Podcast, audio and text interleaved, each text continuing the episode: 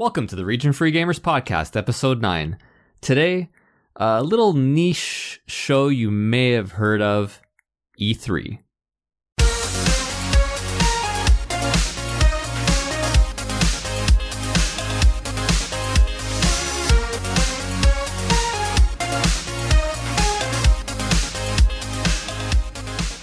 Hello, everyone. Welcome back to the Region Free Gamers Podcast, the podcast that's fluent in gaming.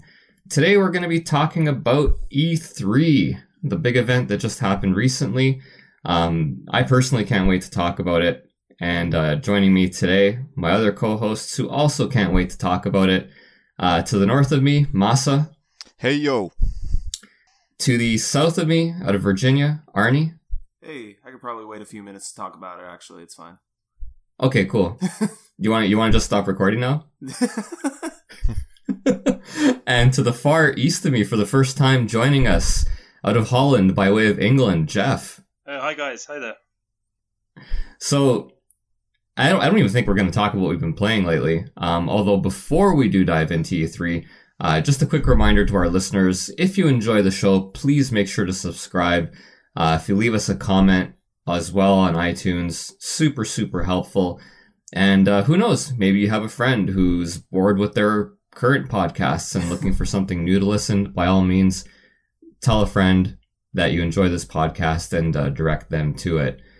Um, so yeah, E3 guys. Uh, where do we want to start? Do we want to start with the big end? Do we want to start with Sony? Uh, I let's just get Nintendo out of the way because I feel like they're the ones we're going to talk about the most. I, I think you're probably right. So I've got the list of Nintendo games here that I was interested in. Um, if you guys want to add anything to the list, like we don't have to just go by this list only. There was uh, there was quite a bit going on there. Um, so did you guys see? Like for me personally, I actually went to the show. Um, was very lucky this year. The the trailers that I saw, the one that I was most interested in by far well, not by far, but the one I was most interested in was Daemon X Machina. Did you guys see that one? Yeah, yeah. I watched it this morning, not knowing what it was, and just by the name, I was like, "This doesn't sound like a like a game that I'd expect to be coming from Nintendo." Uh, first and foremost, and after Yeah. watching the trailer, I'm very excited about it. It looks super cool. It's like somebody over at Marvelous, I guess, really liked Zone of the Enders and was like, I want to do that, but like even more insane. That's kind of how I saw it. I saw it and uh see okay, so here's the thing, like I have such a weakness for behind the back third person mech, you know, kind of games. Yeah, And it all starts with Virtual On, of course. as you guys are probably aware. And uh it goes to Armored Core from there. Do you guys remember Armored Core? Yep. Oh yeah. Yeah. So anytime I see that kind of game, and uh, you know, I'm automatically excited. But at the same time, there's still kind of two different types of games in that genre when you think about it. There's like the kind of almost sim-like mech warrior where you're kind of plodding along, and you know, th- those are okay. Those are those are good for what they are. But the ones that get me excited are the ones where you can move fast Yeah. and the mechs are agile and nimble. And that's what I got from from Daemon X Machina. It just looked like a really nimble mech shooter with really cool art.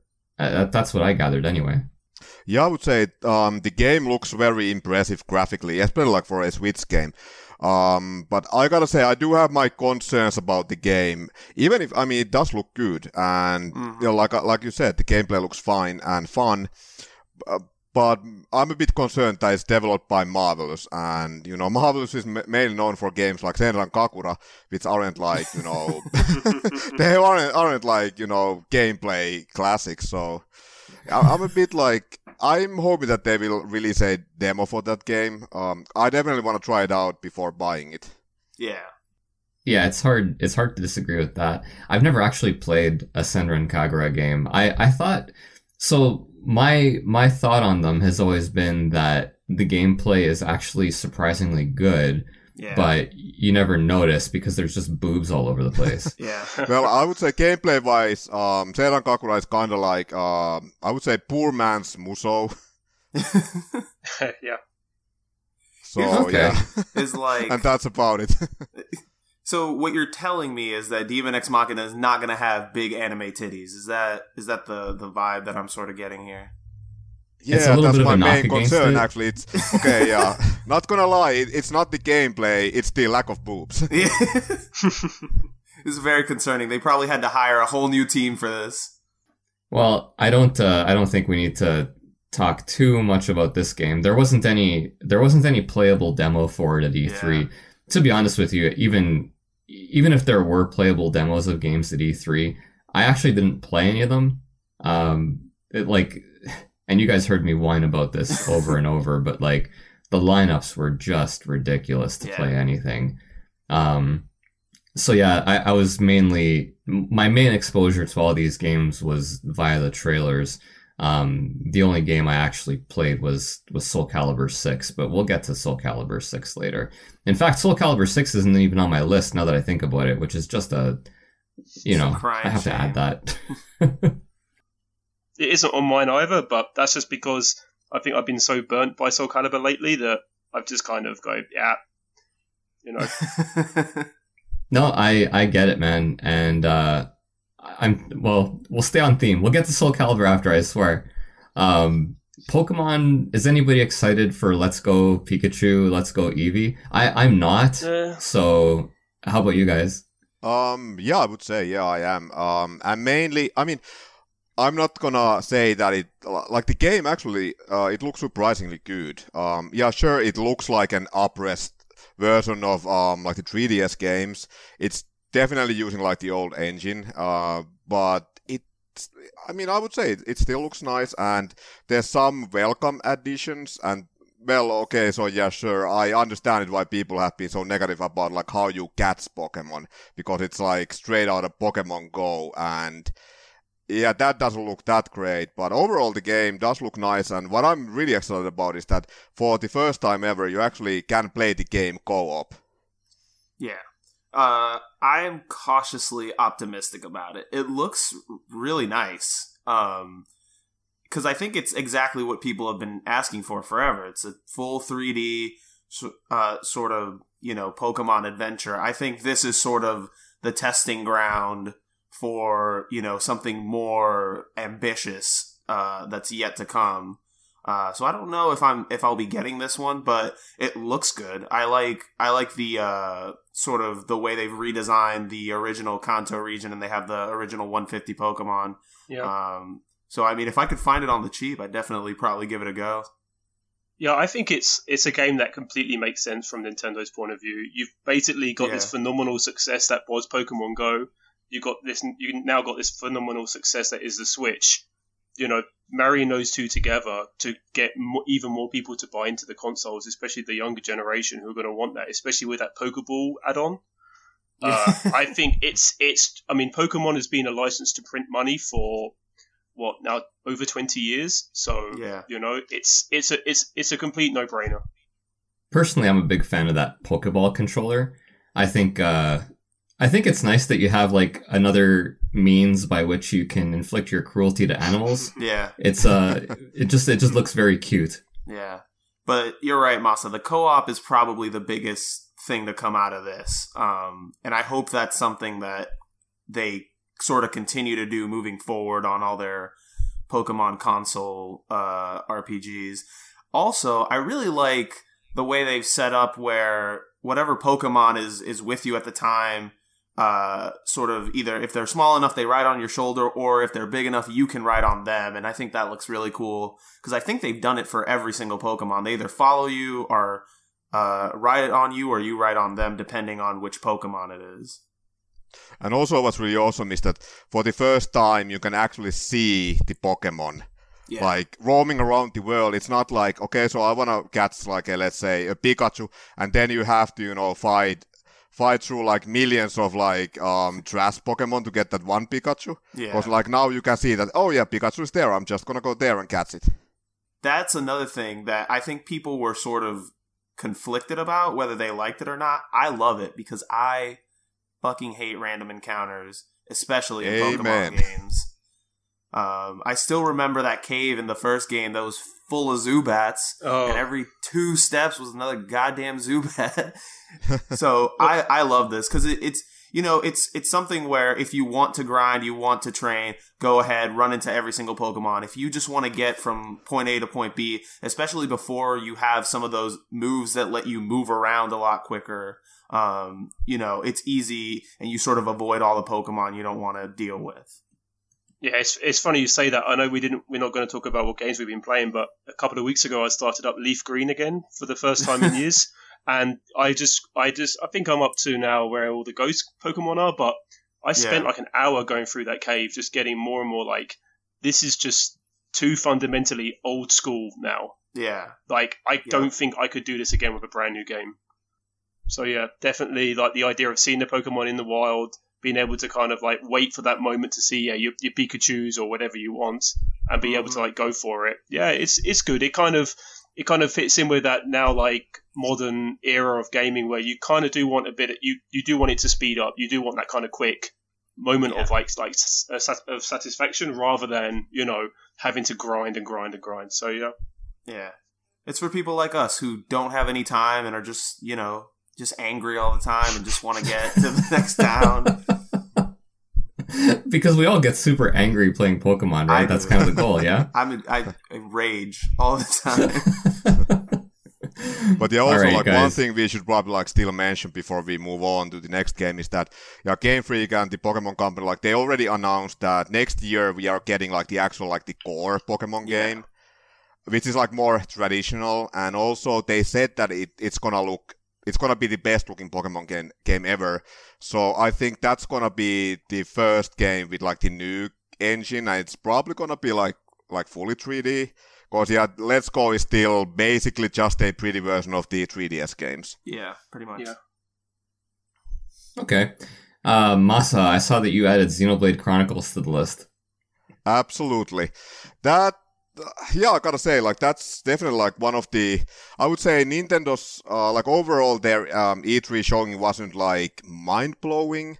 Uh, because they focused mainly on 2018 games outside of um, Daemon X Machina and Fire Emblem. Uh, but yeah, Xenoblade 2, the DLC that's called Torna, the Golden Country, coming out in September.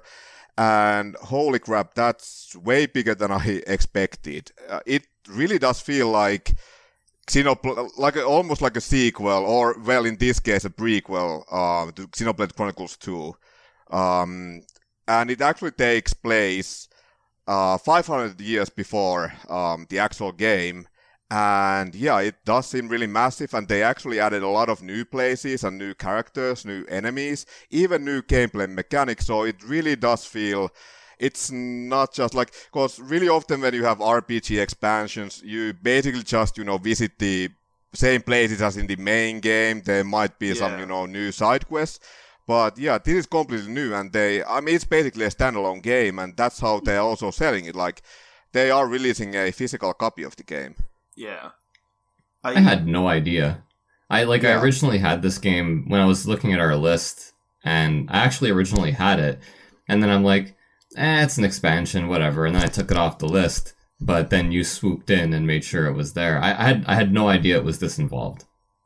Yeah, it's really massive, and uh, yeah, definitely like one of the games that I can't wait to check out, Yeah. and it it looks really impressive. Here, here's my thing with with this is I really like it because it seems like it's adding a lot. Like it's it seems like it's going to be worth what they're asking for it. Um, but my myself, my immediate reaction to this now is I don't own Xenoblade Chronicles 2, so I'm definitely going to wait probably like maybe 6 months to 8 months until they release Xenoblade Chronicles 2 Game of the Year or Complete Edition or whatever that has the original game and this. Um, so I'm very excited, but for me now, I wonder if it's going to put some people off on buying Xenoblade Chronicles 2 um, because, you know, I don't know if Nintendo's going to do that for a fact, but it's sort of a trend now where eventually there is a version of the game that's released that just has everything on it. Um, yeah. but aside from that, it looks great. I mean, you know, you couldn't ask for for more. It's definitely not just like a tacked on sort of DLC compilation with a few new side quests. It looks like a whole new adventure. Yeah, to be honest, it actually looks a lot better than the Breath of the Wild DLC that we got. Yeah. I definitely agree with you on the whole game of the year uh, situation. I think I think we're kind of wise to that now. Mhm. Like now that I see this DLC, I don't own Xenoblade Chronicles 2. Realistically, I probably eh, probably never will. There are too many games out there and and the line has to be drawn somewhere at least for me. But with that said, if I was going to get it, I would I would also wait. I mean, I see the DLC out there. I'm not going to get the original and the DLC. If I already had the original, that'd be a different story, Yeah. but I mean, there's definitely going to be something along those lines. Like we're just, I don't know. I think we're just a little bit wise to that whole thing now. Yeah. Um, have they said Masa, or do you know? Um, and I'm assuming you do need the original Xenoblade Chronicles 2 to play this, right? Because if they're releasing it physically, does that mean it's it's standalone? Like you can play it on its own? Um, I actually believe that um, you can actually play it without the main game. Okay. But Oh that- wow! But that would be weird. and also, it's like how it's done. Like, okay, so yeah, you can uh, buy the DLC, um, like season pass yeah. or, or the expansion pass, and it, it includes like all the DLC uh, so far. Like they have added like new um, characters and side quests and that kind of stuff. Mhm. But then uh, with the physical edition, it actually comes with the um, like the Golden Country like story expansion, but there's a separate code um, for the the rest of the DLC. Okay. That's nice. So at least that makes me believe that it's gonna be like completely like a standalone game. Yeah. okay. So, uh, Masa, so how, how many hours do you think this is going to add on to an already crazy large game? Yeah. Okay, so um, it took me around 90 to 100 hours to beat the base game. Uh, my characters were around level 70 at that point.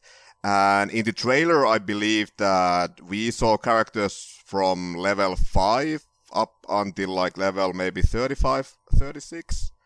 So, yeah, it's probably gonna be quite long.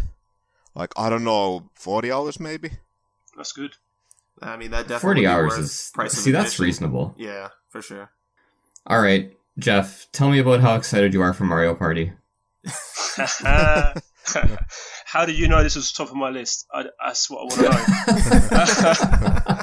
oh man, I haven't played a Mario Party game in a long, long time. Not since my student days. That was that was a good game to get get the shots in and get the beers in and have a blast. But yeah, that's. Uh, I mean, if, if you have a s- if you have a young family, great great game. But uh, Here's the thing, um, specifically about this trailer. Um, and I don't know if you guys saw the same trailer I did because I don't know if there was more than one. But Is it the one with the hipsters? yes, Okay. so the two things I But isn't that like every Nintendo commercial ever? yeah, pretty much. It's like it's only like extremely attractive, like mid twenties to like late twenties adults now. Like, there's no more children in Nintendo commercials; they all died.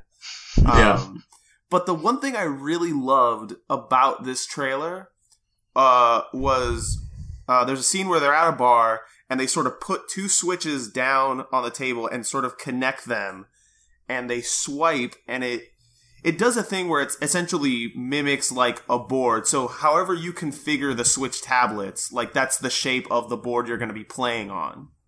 And yes, that I, I remember this thing. That was crazy to me. I was like, this is a thing that like the Switch can do.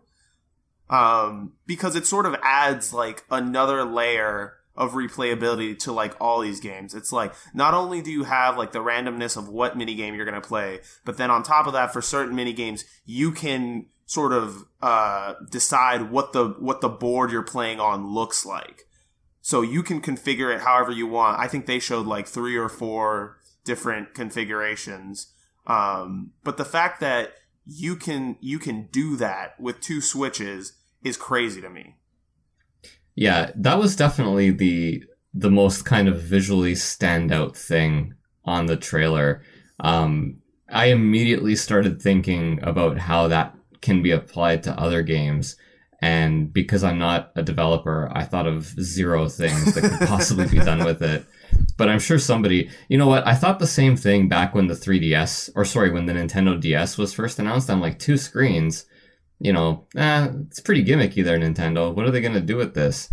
And they definitely thought of things to do. Yeah. So it, it, it does, yeah. Like it makes me wonder what kind of further applications can be used by this whole, you know, Tetrising the tablets together. And even I think later in that same trailer, they have another scene where they're playing some sort of baseball mini game, and you know, one side is the one doing the pitching, the other side's doing the batting, and so they have the screens facing away from each other, so you can't see what kind of pitch they're gonna throw at you while you're batting. And so stuff like that, I think, is is really cool. Like it, it turns a machine that's already sort of really enjoyable and entertaining because of its like function of being portable and uh and docked, but also adds like more functionality to it that you know I would have never thought of doing something like that. Like that's like that's future shit. Like that's yeah, beyond to me the uh like the next level. Okay, so I finally thought of a use because now that you mentioned the baseball one, I, I forgot about that one. Like now, a two-player tactical RPG, if you want to play it locally, you can do that, and Yeah. you don't have to share one screen. exactly. So you can have your fog of war where you don't see what, or like an RTS or something, yeah, like where you don't see what your something. opponent's doing because they have their own screen, and vice versa. Yeah, that'd be really Yeah. cool actually. Like a like a Fire Emblem. Actually, maybe Fire Emblem has multiplayer on it. Oh my god, if they did that with Fire Emblem, I mean, look, let's be honest, only like 10 people would like really be excited. But those 10 people would be really excited. Yeah. It's I mean it, it basically what I'm trying to say is like I'm not necessarily really excited about Super Mario Party, but it's evolved the Switch into where now I'm even more excited about getting a Switch. Yeah, yeah, that's that's a really good way of putting it. I um when I saw the the Mario Party trailer, I, man, the fact that they call it Super Mario Party, it, like, I mean, where's the creativity, guys? Give me something. Super Mario Party? Is this like 16 bit? What's going on here? But yeah, I would say the game looks a lot better um, than the last few Mario Party games. But Yeah. still, I'm a bit yeah, like I mean that gimmick that we talked about. I mean that's really cool. And I also like I was like Paul. I was like, yeah, what could you use that for? But like also once again, like I couldn't come up with anything. Um, but I'm still a bit like at least what's cool is that they have added online for like certain mini games. Yeah. Uh, I don't think you can actually play like an entire, you know, board game online, but at least like you can play some mini games online. That's cool. But I'm a bit like, I actually own Mario Party 10. I mean, it's not a great game, and I have only played it like, I don't know, maybe a few times with my friends. So yeah, money well spent once again. Yeah. And here I'm like, yeah, the game looks cool, but I know like if if I bought it, it would be like 60 euros, and then I would maybe play it like three times a year or something. yeah. Yeah, it's you know getting getting the people together is already difficult enough as it is, yeah. and then once you do get the people together, is Super Mario Party the game that you want to be playing? Yeah. Eh, I don't know. Yeah, I'll say that that at least for the Switch version, getting the people together is probably not as hard since like this commercial has shown, you can sort of show up with one of these at like a restaurant or a brewery and just be like, "Hey guys, now we're playing Super Mario Party if you want to be that guy." Okay, but like, have have we reached that point? Like, Geoff, are you showing up to a pub and with your Switch and not being embarrassed about it? Like, have we reached to this point? Nintendo commercials, yes, absolutely. Well, like we, you know, when they did all the uh, initial marketing for the Switch, you're watching kids play it under a bridge downtown and things like that, and you're like kind of going, "Are we really going to see this? Is this really going to happen in like everyday life?" And then when it came out, you, I see people on the train and people at work who are kind of very shyly kind of getting it out and not, you know, pretending that they that they're not playing Zelda at lunch break. But I mean, in the Netherlands, they are super hot on pub games. So when you go into a pub, there's always board games and things like that around. So they they already have this kind of communal thing going on Yeah. with gaming. But the Switch, I never see it out like uh, in, in pubs in, in the Netherlands and in the UK. Def- I, I can't imagine it would be you know commonplace. But uh, I, you know, you're saying like with the tablets, I think what Nintendo are great at is kind of showing other developers, look, this is what you can do with our with our technology. But Mhm. it, it's really hit or miss with Nintendo. Sometimes things stick, and it's you know like like the Wii, and it's revolutionary. And sometimes, like the Wii U, some of the things they were trying to do there with the dual screen, it wasn't quite working, and developers didn't Yeah. know what to do with it. Absolutely. But with stuff like this, Oh yeah, like one you- of the craziest things that I've seen online was that um, someone actually t- took a Switch to a fucking strip club. I was like, like serious. Like if I went to a place like that, I would have better things to do than That's play. Like I mean, I love my Switch, but like Uh. I would probably do something else than you know Mad props play to Super that Mario guy. Party. and or girl. That- that's that's a hell of a power move right there. Like, whatever. Here's my Switch. The- Well, no. I don't care. I was gonna tell. I think I. I think I may have mentioned it before, but I'm not sure if I mentioned it on the on the show. Um, when I was in Puerto Rico, uh, like a month or two ago, we went to this bar, and it's like a you know a sort of a local dive, um, and they had a dock switch connected to a flat screen behind the bar, and you could ask for some controllers and play Mario Kart 8. Like, and people were doing it like consistently. I did it for a while. Um, it's definitely but that sort of goes towards the argument of there's definitely better games to play than Super Mario Party probably. Like I'd prefer to play Mario Kart 8 than Super Mario Party honestly. Yeah, yeah. Um, I, but it's I a agree. thing that that people do. I don't I think that that the Switch and Nintendo specifically I think have sort of uh have garnered enough goodwill to be like these are games that people are okay playing like Mario Kart everybody loves Mario Kart you know what I mean like it's sort of ubiquitous as like everybody has played it before they're willing to play it it's, it's stuff that people know yeah, And absolutely. yeah, I think um, Super Mario Party will be forgotten by the time Smash comes out. Because I mean that that is the the Nintendo uh, party game. yes, like, is is Super Mario Party coming out before Smash? Super Mario Um, yeah, is believe coming in it's a October October release. Okay, and when's Smash supposed to come out? December. November. Uh, December. Yeah. Oh, okay. Yeah, that's probably pretty clever on their part. yeah Um, so before we get, because like surprise, surprise, we're starting to like get a little long here. Um, so before we get to Fire Emblem, the indie titles, I mean, Overcooked, Hollow Knight, I've seen these games before. yeah Um, have any of you guys see, ever seen Killer Queen Black? I've never, No. I had never seen this game or heard of this game until I was actually at E3 Mhm. and I saw it on the big screen there they, that they had. I mean, the first time I heard about that game was that when they actually, um, like there was that league that had like all the Nintendo like, um, like show floor games, and that was there, and I was like, wait, what is this? And yeah, I mean, I saw the trailer, but I'm I'm still a bit like I'm not sure what it's about. Yeah, I have no clue. I like okay, if I'm listening to Nintendo presenter guy, then it's a really popular game and, you know, blah blah blah blah. Mhm. But I've never heard of it. uh, And I and I'm looking at it and I can't quite figure out what's going on or how you win per se. um Geoff, Arnie, either of you have you seen this game before? no idea No. Time to move on. that was a yeah, quick no kidding. um yeah, so Fire Emblem, eh? Uh, this one I'm I'm legitimately excited about. This one, Yeah. uh, because I don't think I've played a console Fire Emblem yet. Um, and this looks really good. Uh, even the the trailer, you know, was you know typical sort of hype machine thing. Uh, but th- some of the gameplay they showed, I'm really excited about. Uh, it seems like you know it's what what we always talk about: do what you do best and improve on it, you know, as much as you can without you know sacrificing anything that makes the game good. It looks like Fire Emblem. It plays like Fire Emblem. It's it's Fire Emblem. Like I'm probably gonna really enjoy it. I think uh, I think for me it's a day one purchase, Yeah, and Absolutely. I, I know from us it's a day one purchase, right? Yeah, yeah. That like uh, before um the I mean before E3, I was like, there's one game that I really want to see. I, I like like I don't care about like maybe you you're not gonna you know show Bayonetta 3 and Metroid Prime 4 like. Hmm. You can forget about those games as long as I get Fire Emblem. and we got it. Uh, of course, it's a bit of a bummer um, that it got delayed to 2000, 2019.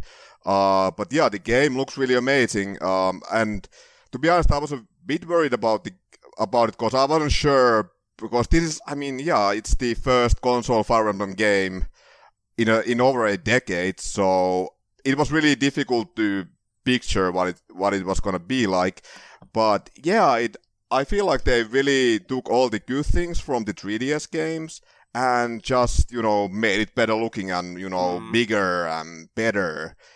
And okay, graphically, I would say if you have played Fire Emblem Warriors, uh, it's quite similar. Like I would say that the character models look amazing.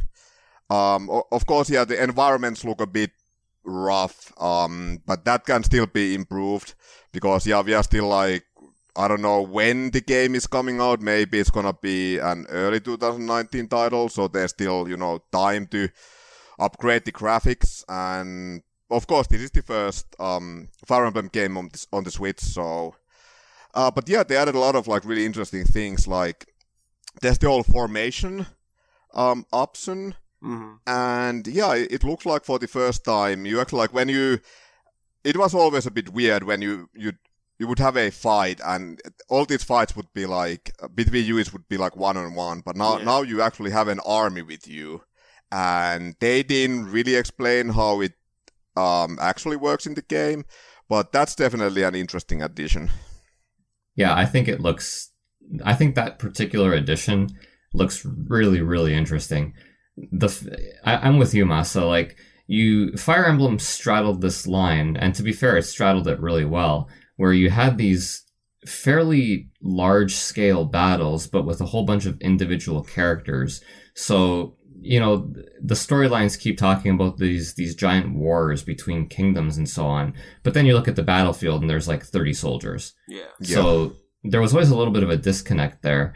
But I I'm a big fan of having commanders and different soldiers, different soldier types in uh, in tactical RPGs. That that goes back to when I first played Langrisser, like ages ago on the Mega Drive, and uh, yeah, like that that whole option. It, I think it's a great idea. I'm really looking forward to it. It looks really good. Yeah, I guess like with the with the older Fire Emblems, I always saw like the, these battles as like the war is going off on the side. So that's like army versus army, and that's happening in the FMVs and that's happening offside. Whereas your group was always like the special ops or the Navy SEALs or someone like that who was doing the infiltration missions. You know, that's eh, that that's in my head like the narrative that I created for myself. Um, to yes, kind of like you, to you like to like justify that. I'm fighting a war with 30 people. Okay, um, sure, fine, whatever. But that's how I kind of justified it. But like for me, like so I really, I mean, Awakening was is my number one game on the 3DS, and it made me fall in love with Nintendo again after having a few years of kind of being a little bit like more more of a Sony boy. Um, mm-hmm. And um, Fates, it, it trod that line really carefully for me on on relationships, and I think it went a little bit too far sometimes in in the relationship side, and I don't find that overly interesting. I understand the mechanic of it, but I think Fates went a bit too far. And Fates was just gigantic. Mm-hmm. So I really struggled to kind of like play all three games and like invest all the time needed. But Echoes was uh, it was again like I think I really enjoyed that because it kind of went back to basics. I would say out of these um, like three releases, um, well, first of all, uh, Awakening is my all-time favorite game. I fucking love that game. Um, but when it comes to actual, like, let's say, gameplay and the level design, it's definitely behind uh, Fates. But mm. the hmm. problem with Fates is that I think uh, when it comes to levels and stages, and I mean, there's brilliant stage gimmicks in the in those games. Uh, but this story is such a fucking mess. Yeah, it's yeah, it's. I mean, I actually played all three games back to back in one month, so wow. that was really intense. But yeah, overall, the story is not very good. It was actually like there were like some shockingly dumb moments, even for a Fire Emblem game. um, Echoes I did enjoy, except that I think this is like one of those cases. I mean, it's a remake of a of an of a Famicom game, and they stayed maybe a bit true to the uh, original game as a lot of the uh, stage gimmicks were more annoying than you know challenging um, in a fun way because yeah it's been like Fire Emblem Conquest out of the Fates games that's really freaking difficult but it's difficult in a fun way but like Echoes had many maps that just made me want to give up.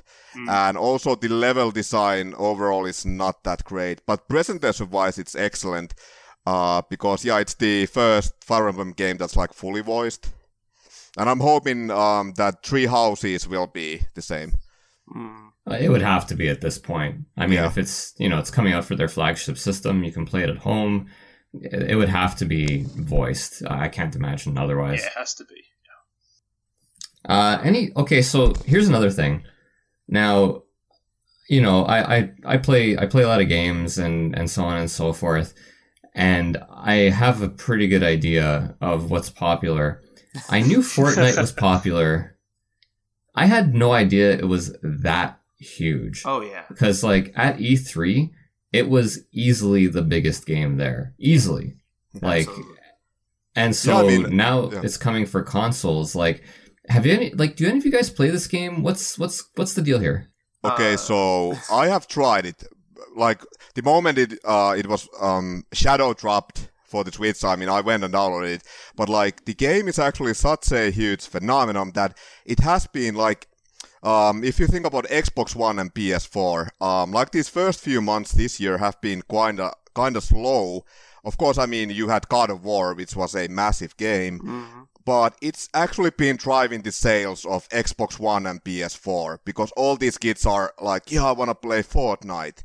Like, that's how big that game is, and it's gonna be massive on the Switch as well. Yeah. And it was downloaded. I, I, believe that it was like it was like two the, something uh, first, million times. Yeah, within the, the, first, 24 hours. hours. That's insane. Yeah. Yeah, I. Are you talking I, about? Are you talking about the demo, or is it out no, already for the Switch, it, the full it, game? Yeah, the full the full thing. Because essentially, they announced it, and like two hours later, is available for download. It's free. It's free to play.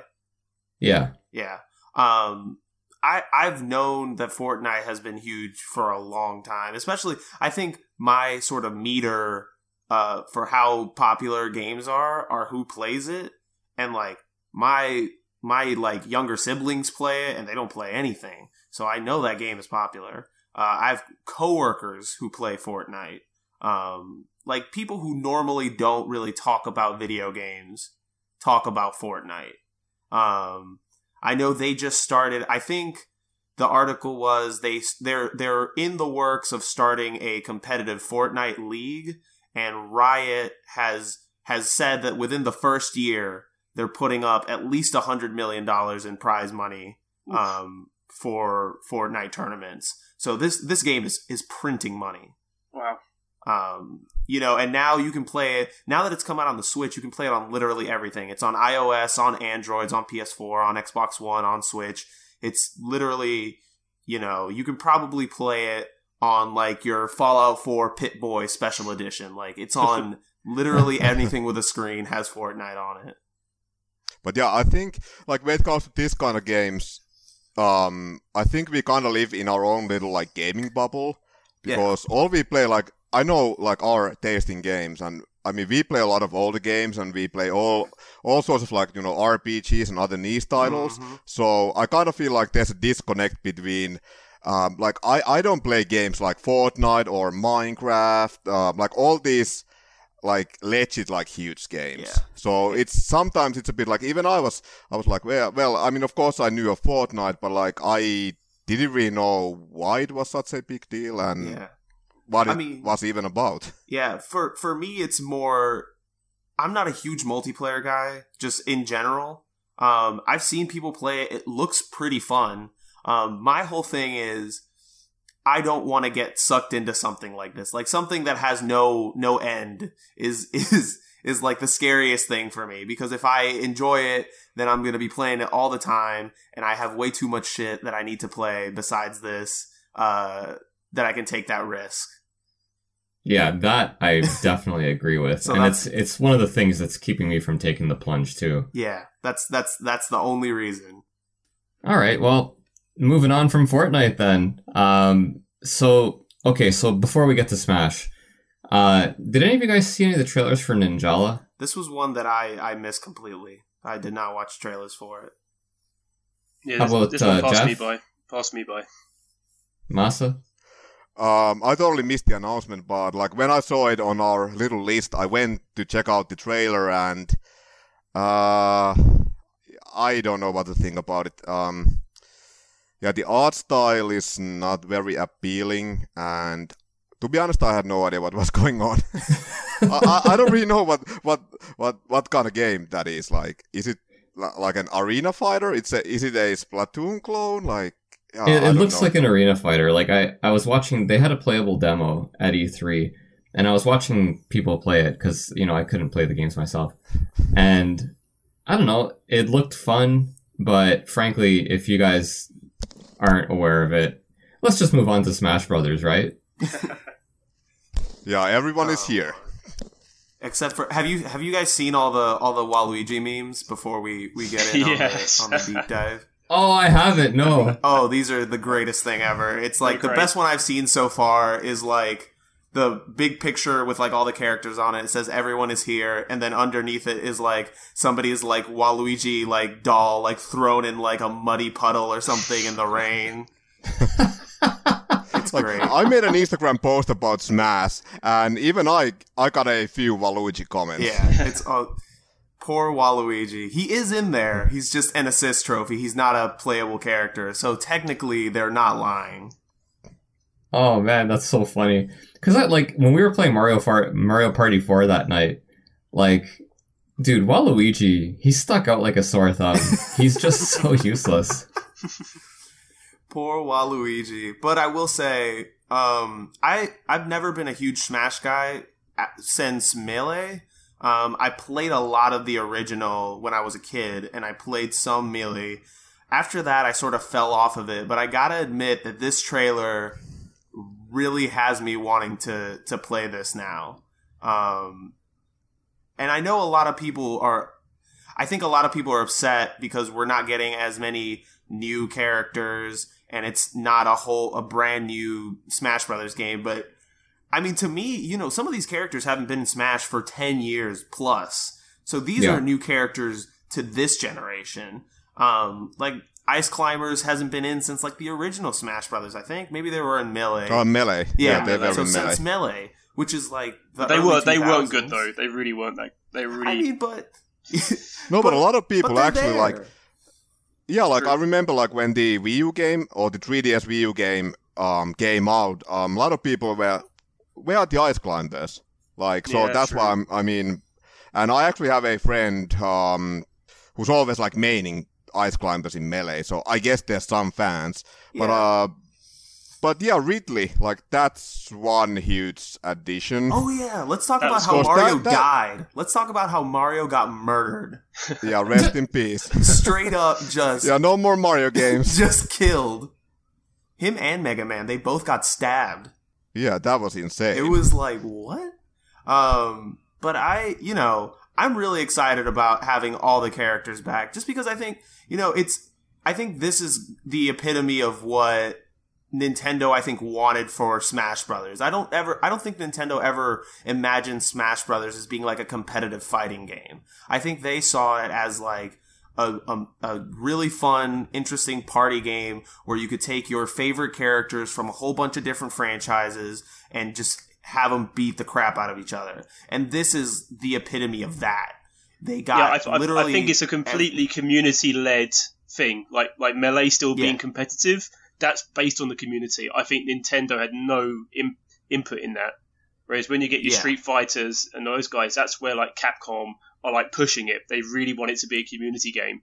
But Nintendo, they just let it go out into the wild, and it became what it you know what it is today. And the fact Yeah. that you can still connect a GameCube controller, and they're going to release the the you know the adapter, it just shows like Mhm. how much they've they want to make sure that that community is kept in the loop.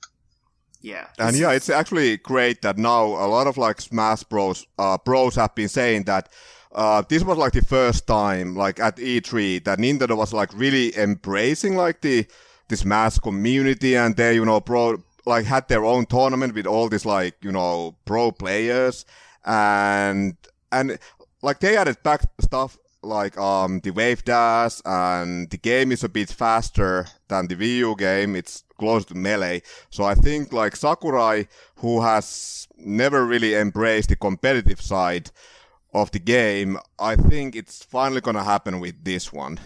Yeah. I you know, and and that's not even let's that's not even talking about, you know, the work that has to go in to creating, you know, a 66 person roster uh, not counting like all the variations on like squid uh, inklings and uh, Mii fighters because I think there's like eight each of of those um, with like unique uh, costumes and some unique animations. Um, having to license all these other characters that are non Nintendo like Snake, Cloud, Pac Man, Sonic, like this is crazy. Like the fact that they're able, they were able to pull this off and legitimately get you know every character in there in some form or another. Yeah, yeah. I'm, and I'm what's insane impressed. also is that like having such a big roster. When you think about like nowadays, um, a lot of these fighting games they actually like rely on DLC, and you have you know like seasons, and they're like okay, so the base game has ten characters, Yeah. season one five more, season two five more. No. Here you can unlock o- over sixty characters. Yeah. And I mean, I'm sure that there's gonna be DLC characters down the line, but it's still insane having a roster that huge in a fighting game. Yeah. The only thing that makes me nervous about this is that when people when when games do stuff like this, it's like this is like, you know, it sounds like a swan song sort of thing. I don't think necessarily for Smash Brothers, but I would not be surprised if Sakurai is like this is my last like Smash Brothers game. I'm out. Yeah, I mean, he actually already said that. He was like, yeah, Yeah. this might be the last Yeah. game. yeah this this looks like a game that he would make he's just like you know i'm gonna take all this nintendo money and i'm gonna fucking put every single character in here and i'm out Yeah, well, I think like I mean, I don't want to be too negative, but I do have two concerns about this game. One, it's the title. It does suggest like what's after this. It's Yeah. it's it's really like we we know there's going to be a new console after the Switch. Nintendo are not going to just say right, we're done and dusted. So there is Mhm. going to be a new console, and that pretty much every console gets a Mario Kart, gets a Smash Bros, gets a Mario game. You know, there's like staples. And Yeah. I think Smash Bros. It's not it's not like a crazy best selling game for them, but it it's pretty consistent. But my other concern is that if you remember, like when they released it on the Wii U, there was that I think that one Nintendo Direct where it was like it's a five player multiplayer, and then it's a six player, it's a seven, it's an eight, and you kind of go, oh my Yeah. god, eight players and online. but the online was really touch and go. It was really inconsistent and they need if they if they can get that online experience down on this on this version, I think that this this would be uh, this would be an incredible game. But if if it really doesn't do well online, then for me it's just going to become another like commuter game where I'll play it for 15 Mhm. minutes then put it away. yeah Yeah, good point. I I have to assume that they'll have the online down. Like, I don't know, how many years have they had now? they've had i mean they've had they've i you know if smash brothers wii u was nothing it was at least a lesson in how to sort of get all these systems Yeah. going. So i have to imagine that the online is going to be you know rock solid but you have to i mean i'm trying to think what other because when when this comes out it's going to be big. And there's going to be a lot of people online at once. And i'm just trying to think do they have another game on the switch that that has like the multiplayer traffic that this game is going to generate online and i think i mean the only one i can think of is maybe mario kart 8 Yeah. is probably the the the one game that might have like well i guess they have fortnite now so no it'll be fine because they'll probably they probably bought a warehouse full of servers just for fortnite But yeah, even with Mario Kart, because that's an older game. And by the time Smash comes out, it like it's been a year and a half since Yeah. Mario Kart was released, so I don't think there's a whole lot of people playing it online anymore. Um, well, Splatoon is huge in Japan. yeah It's interesting. Like I saw some data, and like the peak was um like the game has sold over two million copies in Japan, and the peak was like was it like 200,000 or 400,000 Yeah. players playing at the same time, while in Europe and um, in America, the peak has been like, I don't know, maybe 30,000, 40,000 Yeah. people. But I think that's fine. That tells me at least that they have the experience and they know how to handle significant uh, online traffic. And also, I'm sure that what they will do, like they have now done with Splatoon, ARMS, and Mario Tennis, that there's gonna be like an online demo for them to like um test the servers. Yeah, to gauge interest and see Yeah. how many people are going to get on. Yeah. Were there were there any Arms characters in Smash? No. No. Yeah, that's because Arms is terrible.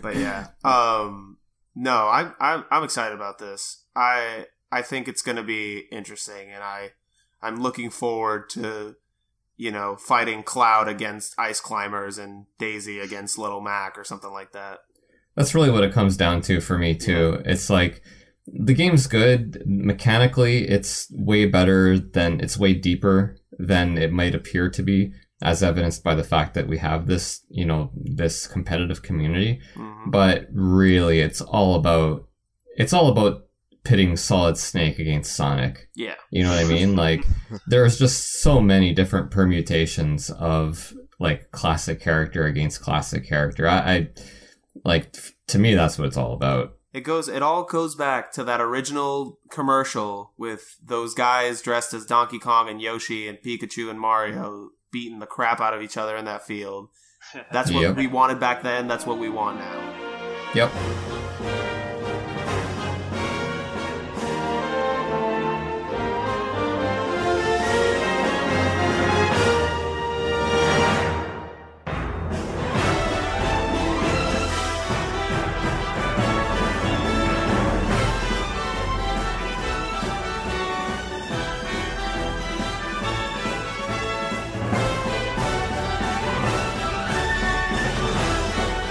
All right. Well, like I think we're are we done with Nintendo? Does anybody else have anything they want to add here? Nope. Uh, overall, impressed. I it, it was better than I thought it was going to be, especially because I don't think Nintendo puts as much effort into E3 as other uh big part uh, big first party developers because they have these these Nintendo directs all the time. They have them, Yeah. you know, every few months. Uh, but despite that, I think they had a they had a pretty good showing. Um, you know, at least in the stuff that we talked about.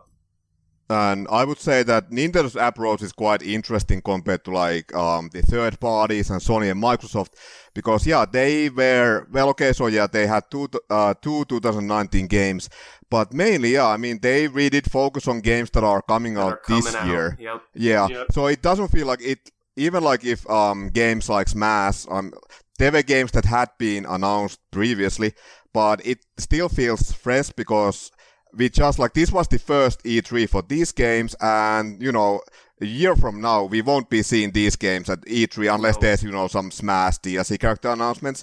But it felt like. And I, I guess we will move on to Sony next. But for example, Sony and their list of games, I feel like I've seen these games for you know the Yeah, last exactly. two or three E E3s already. So a lot of these companies kinda like I understand that they have to announce games to generate hype, but a lot of times I feel like games get announced like way too early. Yeah. Well, yeah, I that mean that's probably t- Mhm. Go ahead. no, Dan. sorry, yeah, I was just going to say like that's that's kind of like what I've got down in one of my big notes is just that you know I think I think Naughty Dog are quite bad for it. Like like you know about you know we've known about The Last of Us two for so many years now. It's like this E3, I actually I know we're going to talk about it, but I try to ignore it because it's just like I'm tired of this. I either give me the game or you know stop talking about it now. But that's where Nintendo are really good. It's like I think they teased Metroid Prime last year yeah. but they obviously have nothing to show. And if they've got nothing to show, they're not going to put something out that is clearly not the finished or close to the finished product. So that's Yeah. where it's like fair play to them, you know? Yeah. And it- yeah, it- Reggie actually even mentioned that. He, he said that, okay, so Metroid Prime 4 isn't here because it's not fair to tease these games like eh, like all the time. Mhm. And he, he was like, yeah, we will show it like when it's ready to be shown. Yeah.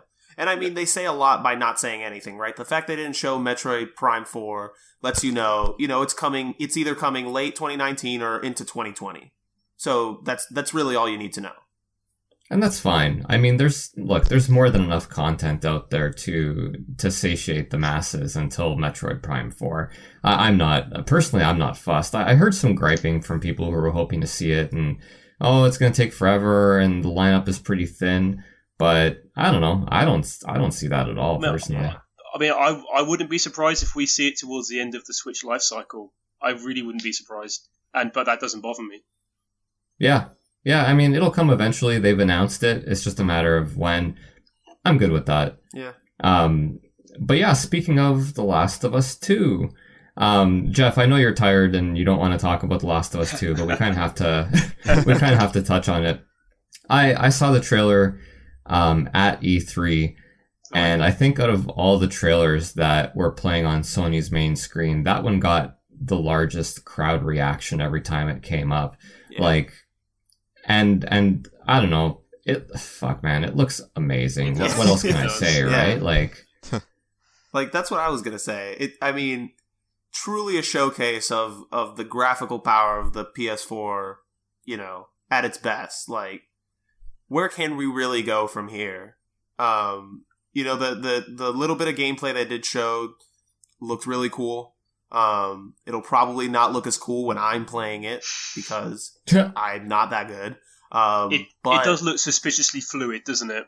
yeah, it does. But I mean, that's that's what the trailers are Yeah, of for. course. Like, um, and I, but but I really liked that they showed, you know, within that one sort of segment, they showed probably most of what you're going to be doing, right? Sneaking, fighting, uh, crafting, killing, and that's that's really all I needed to know is, you know.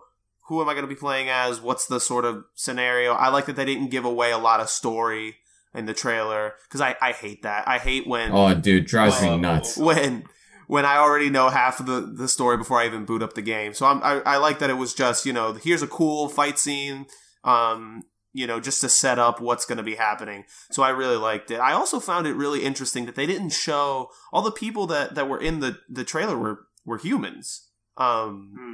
there wasn't uh any sort of I I thought they were going to go back to the well of the you know sort of parasite y uh supernatural sort of you know sci-fi sort of stuff. Um but i guess we'll find out when we actually play it. Yeah, it feels far more about like human survival now. You know, well, in terms of like yeah. like the only the, the ones that it, well the first game kind of alluded to it quite heavily but the real threat was always the humans yeah. like fellow humans. They were the ones that you really because they were you know smarter but they were that felt like the guys who were left like, who were hunting you down were far more dangerous than like a clicker. Yeah. But yeah, I gotta say, one thing, yeah, it's like what Arnie mentioned is that, yeah, the gameplay looked a bit too fluid, and I actually felt the same way about most of these like Sony um, like exclusives. I was watching Spider-Man and Ghost of Tsush- uh, Tsushima, and I was like, yeah I really couldn't tell like if those games were easy or are they gonna be difficult. Well, especially like the Ghost, I was like, uh, okay, so is this difficulty wise is this gonna be like um like the Soulsborne games or Ninja Gaiden? I was like, yeah, it looks amazing, but if it's gonna be like one of those super difficult games, then I might just skip it. no so it's funny that you mentioned that because i don't know where i'd heard that's you know essentially i'd heard that from software was making a sort of more uh, japanese inspired game and i thought it was ghost of tsushima but it's not. It's the microsoft game that we'll talk about later sekiro. So this is sucker punch. This is i think infamous developer. Um, so it's i guess it's more of an open world uh, game set in a Japanese island of Tsushima during the Mongolian invasion um, at some point in history. Um, but yeah, so this is not this is not like one of these super hard uh, Souls type games. Yeah, But yeah, the game looks amazing, but there was one thing that was really bothering me, and it wasn't in Japanese. yeah yeah Oh, ha. yeah. You know what? I hadn't even noticed that. That's a really good point. Yeah, I, I I, I think I would rather have it in Japanese with subtitles. yeah, Yeah. That's Yeah, a absolutely. that was a big. Apparently, that's a big uh, complaint that people have. People want a, a, a Japanese audio option, yeah um, which is the and they should have it. yeah. I like should. I I've already forgotten were were the voices in that trailer were they just like straight up English, like I'm talking now, with just a hint of Canada, or was it like you know the semi-racist Japanese accent, like white actor Japanese accent? Yeah. Uh, I think it was. I think there was, you know, maybe some tinge. I could see it. I don't know who voices the characters, but I could. It didn't seem over the top, like super Japanese, uh, like Japanese caricature. But it, it was, you know, pretty much just regular English. Yeah. Okay. Well, I mean, at least they at least they got that much right. Yeah. Because, uh, I mean, obviously we can't we can't have the Japanese we can't have actors doing Japanese accents and speaking English. That's just Yeah. not gonna that's not gonna fly. Um, the other the other thing I found weird about it, and I don't know, like, okay, overall, Ghost of Tsushima, like that that trailer looked really cool. I was Yeah. not expecting it at all. I had no idea it was in development and Mhm. and so on. I don't know. Was there something wrong with the faces, or was it just me? You can say it's just me. No, they're not. They're not notice up to standard. Like when you see like a Naughty Dog game, they're not. Qu- it it did feel like a little bit not as finished, maybe. Yeah. I- yeah, they looked. I don't know. They looked like a little. I don't know, wooden to me, Mm. maybe. Mm. But I, I found it mildly distracting. Yeah, I didn't notice anything, but I, I would I wouldn't doubt that you know this isn't as good as something like Detroit Become Human or you know Naughty Dog's Last of Us or something like that. But I mean, the Like, game like is, overall, I would say that the visual style is really cool in that yeah, game. the game is gorgeous. I I really Yeah. like Yeah. the sort of open world nature of it. Yeah. Um. But yeah, I mean, uh, like you, Paul, no idea what this was. Saw the trailer. I, you know, cautiously optimistic, as I like to say. Uh, Yeah. I agree with Masa that you know the gameplay. There wasn't a lot, a ton of it to be had. Um, so I'd like to to wait and see a little bit more um, of that before I, I sort of go into it. So another thing I learned at E3, I, I it was a very educational trip. another thing that I learned, dude, people love Resident Evil 2. Oh, my god, I can't wait. Oh my god. Everybody loves Resident Evil 2. I it was surprising to me because I didn't realize that there was this much love for this particular Resident Evil. Me neither. Yeah, because like this is uh, this is my favorite Resident Evil, and I've been uh, I've been waiting for this remake this remake Mm. since they remade the first one on the GameCube. I'm like, okay, Resident Evil One done. Now where's Resident Evil Two? Give me the remake. Yeah. And Resident Evil uh 2 specifically has really gotten the shaft in terms of uh remakes. Even even on the PS4 they remade what did they remake? Zero, one, four, uh uh, Revelations, I think Revelations 2 maybe. Yeah. Um so pretty much they went around this this and 3 I feel like get no sort of recognition a lot of the time from from uh Capcom. yeah, it is. I mean, it's it is quite strange, but when you look at what they've done with two, it's like Mm. if if people buy this, then I can imagine they're going to go straight on to three. Um, Yeah. yeah. But I, I mean, for me, um I don't mind that it looks, it kind of looks like it plays like Resident Evil Four. So you've got the over the over the shoulder camera. Um, but Mhm. just seeing like the police station, but just seeing slight tweaks on the original game, it gets me really excited because it's it's one of those things where like it's that com- comfortable game that okay, I know in general where I need to go and when, but it's gonna looks like it's gonna change things up slightly, so it's gonna it's gonna feel like a new game almost. And uh, yeah, it's I mean like graphically looks incredible. Um, again, it, you got to be careful sometimes whether like these demos are really the finished product. But it's Mhm. it's I mean I've just spent the weekend playing Resident Evil Seven, um, and like graphically that was really impressive. So I can't imagine it's going to look any worse than what we just saw. But uh, yeah. Yeah. this is this is like, like top of my list. Damn, man. Yeah, I just, I had, uh, like, again, I just had no idea. Although I did wonder after, uh, after watching the trailer, how people would react to the change in gameplay. You know, so that, because it does look like, it does look more like RE4, right? Yeah. So, uh, I don't know, is that a welcome change? Well, I think Resident Evil Four is what the best selling Resident Evil. Um, it seems to like be genuinely agreed that it hit that balance right between gameplay and and uh, aesthetics. So I think I think most people are going to like happily adopt that, but it, it is a change from the first person. I prefer personally the over the shoulder to first person now. So for me, I think I've, I think people will take to it. Cool. Well, I mean, that was it was definitely a sort of a, a pleasant surprise for me anyway. Like, I mean, I enjoyed Resident Evil 2. I don't have the same kind of passion for it that uh, many of the other fans do, but it was a welcome addition, and it was it was huge at the show. Let me tell you. um, we'll we'll probably like do a quick SquareSoft thing after, but I put Kingdom Hearts three on my in my Sony section on our list here. Does okay? Do any of you care about Kingdom Hearts? Kingdom Hearts for me like is not quite Pokemon level where I don't I don't acknowledge that it exists, but I, I never really got into Kingdom Hearts. I tried the first one. I played it for you know three four hours, and I was like, all right, I'm good. I I played through the first one at the insistence of a friend of mine who loves Kingdom Hearts. Um, it was all right. Uh, I I still need to play through the second one. My thing with Kingdom Hearts is I, you know, sort of like Geoff with Last of Us Two. I I'm tired of it. I don't want to hear about it anymore. Like until the game comes out, I don't care. I don't because they've been they've been talking about it and talking about it and talking about it for years.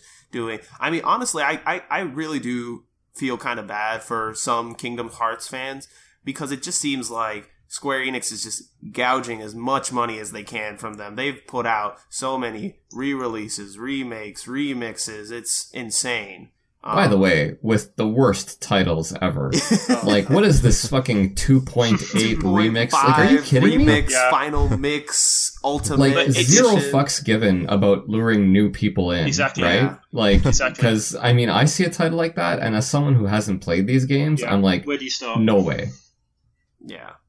Yeah. So Uh, like I've been wanting to get into the franchise. Um, I also like played um the first game back in the day on, on the PS2, yeah. but then yeah, it's so confusing, and I know that there's lots of um spin-offs, except that um according to fans, they aren't even like spin-offs. So to say, because they actually continue the story yeah, from they are. I don't they know are one and two. required So it's reading. yeah. yeah, it's like yeah, well, yeah, you have to play them. like you can't just go from uh, two to three. You have to play all the like 3DS and mobile games and Mhm. whatever. Like they have like so many games, and of course, yeah, that naming thing on these collections. Yeah, I, I don't know. Um, Yeah. But that being said, I am looking forward to like um, the third game. It looks great. I'm I don't know uh, some of the worlds like I'm not super excited about like Frozen being included. I mean Toy Story is cool, yeah, sure, but like fucking Frozen. Um, They yeah, Frozen. no. They got Tangled. They got Toy Story now in there. So See, I thought Yeah, Frozen Inc., would be yeah, like so- a huge addition to it. I think it is. I think I don't know if, if Kingdom Hearts fans are excited, but I mean for Disney fans, I mean Frozen was huge. Um, I don't know. I, I tend to agree with Masa. I don't think it, it, it fits as well as some others. Um, but you know, you got you got the license. Use it, right? You know, Yeah. What's the harm in, in putting some more stuff in there? Um, as long as it's not terrible, obviously. But you know, it's just I, I've had it. I've I've until it comes out, I, I don't care.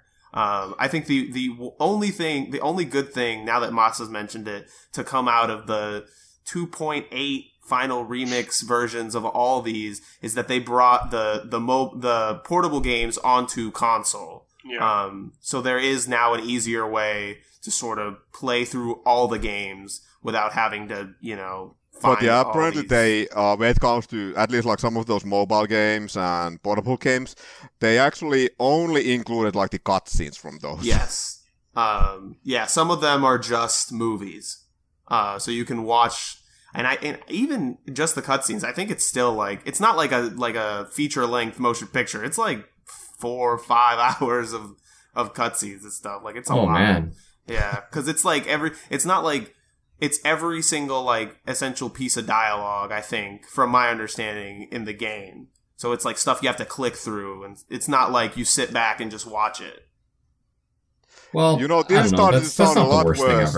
Yeah, But yeah, these sta- starting to sound a lot worse than like Yakuza. And I mean, I of, of course I had to name drop Yakuza at least once for every episode. But it's like I feel like yeah, I want to play Kingdom Hearts 3, but I've only played one, and now it's like I have to watch like five hour long movies, play a million other games, and it's I don't know, so overwhelming. Because at least with Yakuza, a lot of these games are like self-contained. They're like basically like mm-hmm. standalone releases, or like the, like story-wise they're standalone. So it you can start with like six, or you can start with Kiwami. But yeah, I feel like with Kingdom Hearts, I'm like. I was excited about that game before we started talking about it, but now I'm a bit like, uh, yeah, maybe not. I'm not ready to commit to this.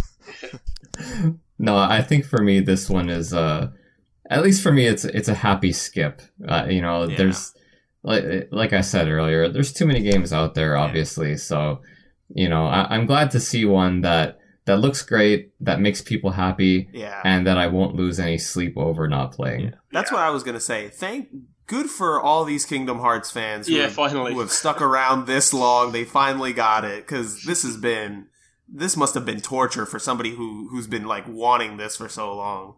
Yeah. Speaking of torture, Oh. yeah, I know. I'm not, I'm not going too far. Don't worry. But the one thing that Square Enix really disappointed me with this time was no Final Fantasy VII. That that Oh. hurt me as a really big fan. Yeah. Hey, you know, um, now that Kingdom Hearts 3 is coming out, like I- I'm sure that Final Fantasy uh, 7 remake will be the new Kingdom Hearts Exactly. or the new Final Oh, Fantasy Dude, 15. hundred Like, see you in like 10 years. Uh, Yeah. yeah, it's in Well, it's, that's what- it's in development hell, isn't it? I think. Yeah. Well, no, they had a they had an article where the I think the I, I think it's the director of Kingdom Hearts three is also the director of the Final Fantasy VII remake. So he's like, uh, it's in development. We haven't forgotten about it. Once Kingdom Hearts three comes out, we're gonna put more you know focus on uh, the Final Fantasy VII remake. And I think it's I think it's it's a little bit of what we talked about with with you know teasing these games so early is that you get the initial hype, but if you take this long, by the time it comes out, people are burnt out. You know, Yeah. like I've seen so many people be like, I was really excited about it, and now I've I've waited this long being excited about it, not hearing anything. So I just I don't care anymore. But I mean, I mean, I'm I'm really big into my my anime, and I remember Yeah. like in Japan, maybe it's more of a cultural thing, but they the amount of times that they've teased a live action Evangelion movie and it never came to fruition. they just kept teasing it for like a, probably a good 10 years and it just seems to be something that like they love to kind of show you look at all this great Mhm. work and projects we've got going on but in the background there's probably people in the in the you know in the teams in the office going wait a minute but we haven't even started on this what you, oh it's a bit like a you know when you when you're at your normal job when your manager Yeah. starts promising things and you think wait a minute no we- haven't got the resources for this yet what are you doing but too late the cat's out of the. I bag and But yeah, I mean, they gotta have some material for those investor meetings when people are like, Exactly. yeah, what are you working on? Well, yeah, we Yeah. have this and this, and then, you know, you never heard from them. yeah, exactly. And on the bright side, uh, a live action Evangelion movie probably would have been terrible. oh absolutely Yeah. just like just like the live Fist of the North Star movie and uh, yeah yep. Yeah, exactly. oh, Um, speaking of which, I know, right? also yes announced, yes yes, Oh, the yeah. Western version, Oh, yeah, the my Fist God. of North Star is coming to Europe and the US in um, October. Yeah, legitimately excited about that one. Uh, I couldn't believe I saw it. Like when I when I saw it come up on the screen over in the uh, in the Sony pavilion, I like I was I, I was shocked. Yeah, I'm I was telling I was man. like really taken aback. Yakuza has opened the floodgates for any of that stuff coming over. They're just like, put it all in. We don't even have to have to translate anything. Just throw it out there. Fantastic. Yeah, it's great. I But yeah, love what it. was really shocking about um, Fist of North Star is that they actually, um, of course, yeah, there's dual audio, but like, yeah, I mean, it's dubbed in, in English. Yeah. I mean, yeah, you Oh, have is it? Japanese audio too. Yeah. oh, I mean, that's okay. insane. Like, when I was watching the trailer, I was like, wait, is that English? Like, what the hell is going on? Ah, good on them. But I do actually want to talk about this next thing that you got on your list, Paul. Yeah, jump in. it, basically my my thoughts on Death Stranding are Yeah. Masa's thoughts on Ninjala. I don't know what it is. I'm very confused. Um, And so I don't know if I'm excited. You know for what it it is? I, It's no, the I- most epic, epic looking walking simulator. I was gonna ever. say, honestly, based on this trailer, my idea of Death Stranding is like being Norman Reedus carrying shit around Yeah. places. Like that's all I know about, and eventually having like a gun for like a second. But It's And- it's one of those things where the more you see, the more confused you get. It's But Yes. see- but I don't think that's a good move on their part because I think there's only so long that you can ride sort of that hype train of like, oh shit, it's like weird Kojima stuff. Oh my god, it's a fetus inside of Norman Reedus. What the fuck? Until I'm just like, I need to know what the fuck this game is. Like, I'm not gonna buy it if I don't know what it is. yeah, but they they got to be so careful. They got to be so careful. Yeah. And at this point, there's nothing separating. There's really nothing separating these games graphically, right? Yeah. Like we've reached the point now where every realistic or every game that aims for realism looks like every other game that aims for realism, with some minor differences in quality here or there. Yeah. So like when I see Death Stranding, it doesn't look a hell of a lot different from The Last of Us. It doesn't look a hell of a lot different from Resident Evil 2. Like the tone is obviously different for all these games, but graphically there's nothing really there's nothing really separating it. Yeah, and I think that's where like Kojima games in the past, you knew like Metal. Ge- I remember the demo for Metal Gear Solid Two. It was like, Oh, God. holy shit, this Unreal. is unreal. Whereas now, yeah, you're right. It's like, okay, great, it's Kojima, so the story's going to be messed up, and Yeah. you're just going to be confused half the time, and you're going to need to go Yeah. to a wiki on the internet to understand what the hell's going on. You know, it's Yeah. Yeah. yeah. But I, but, But yeah, at least, at like, least I we- actually watched- Oh, sorry, Masa, go yeah, ahead. sorry. No, no, it's fine. Go ahead. I actually watched all these like big Sony um trailers back to back right before we started recording, and I was like, "Hey, The Last of Us, that looks really amazing."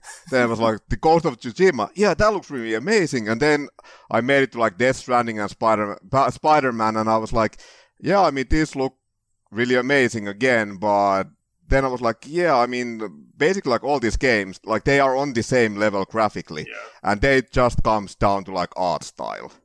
Yeah. And in that regard, Death Stranding uh, like I don't know, I wasn't that impressed. Not my favorite.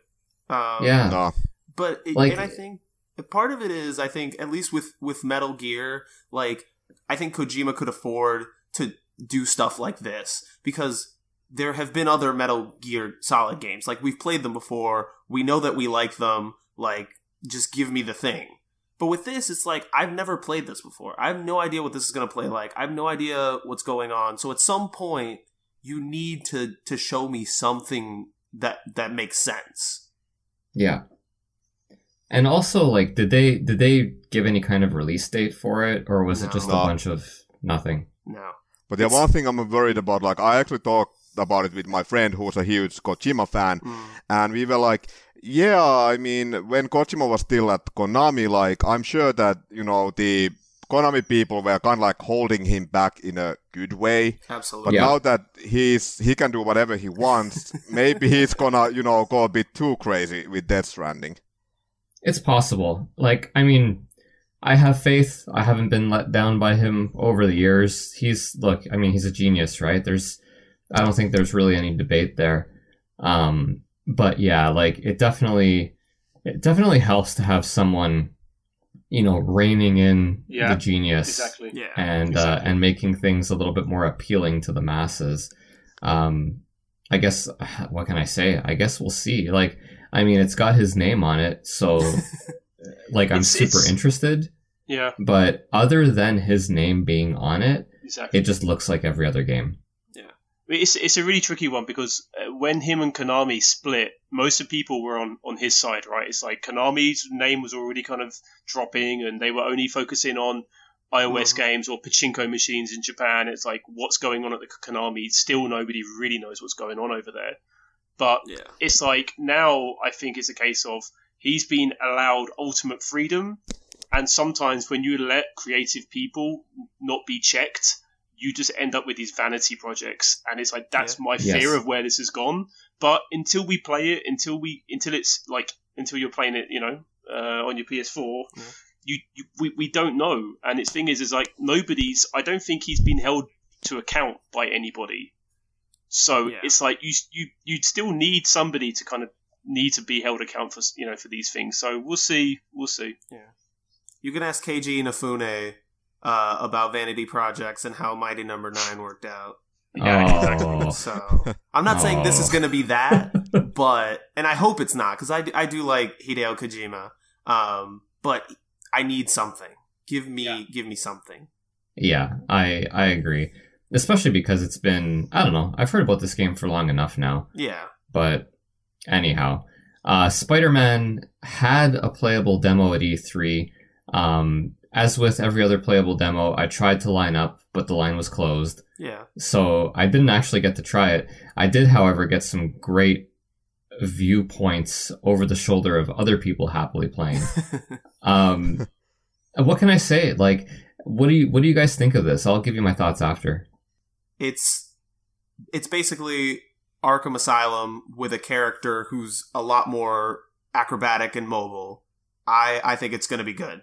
It's probably not a day one buy uh, for me, but I'll I'll I'll pick it up eventually. It I mean, for, based on what I saw gameplay wise, it looked pretty cool. Up until um, did you guys see the the trailer where they do the uh the the shocker fight?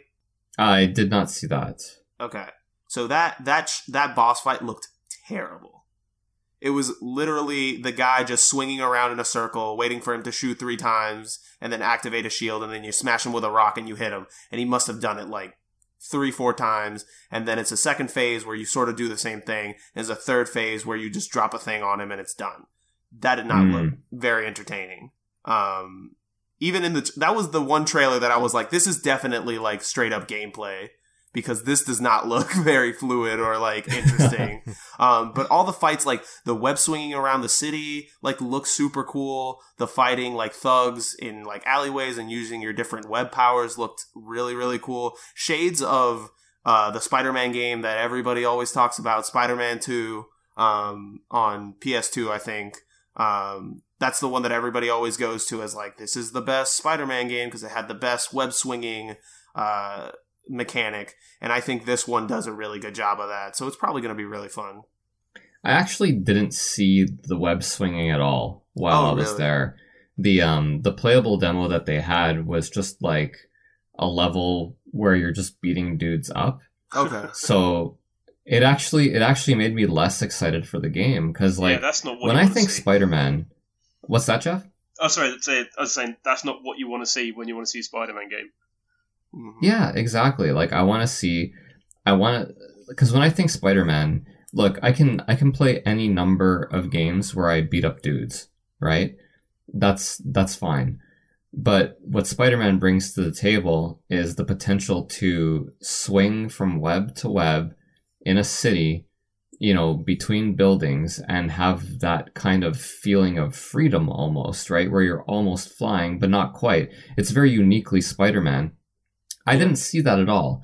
I didn't, and I didn't watch the trailer because I saw the gameplay demos, and I'm Yeah. like, the gameplay demos actually turned me off because no, for real though, right? Yeah. Because like I see, I see people, you know, I see people controlling Spider-Man and using him to to beat up thugs, and you know, it looks pretty stylish, but it's nothing. It's nothing that a I haven't seen before, and b that I actually wanted to see from that game.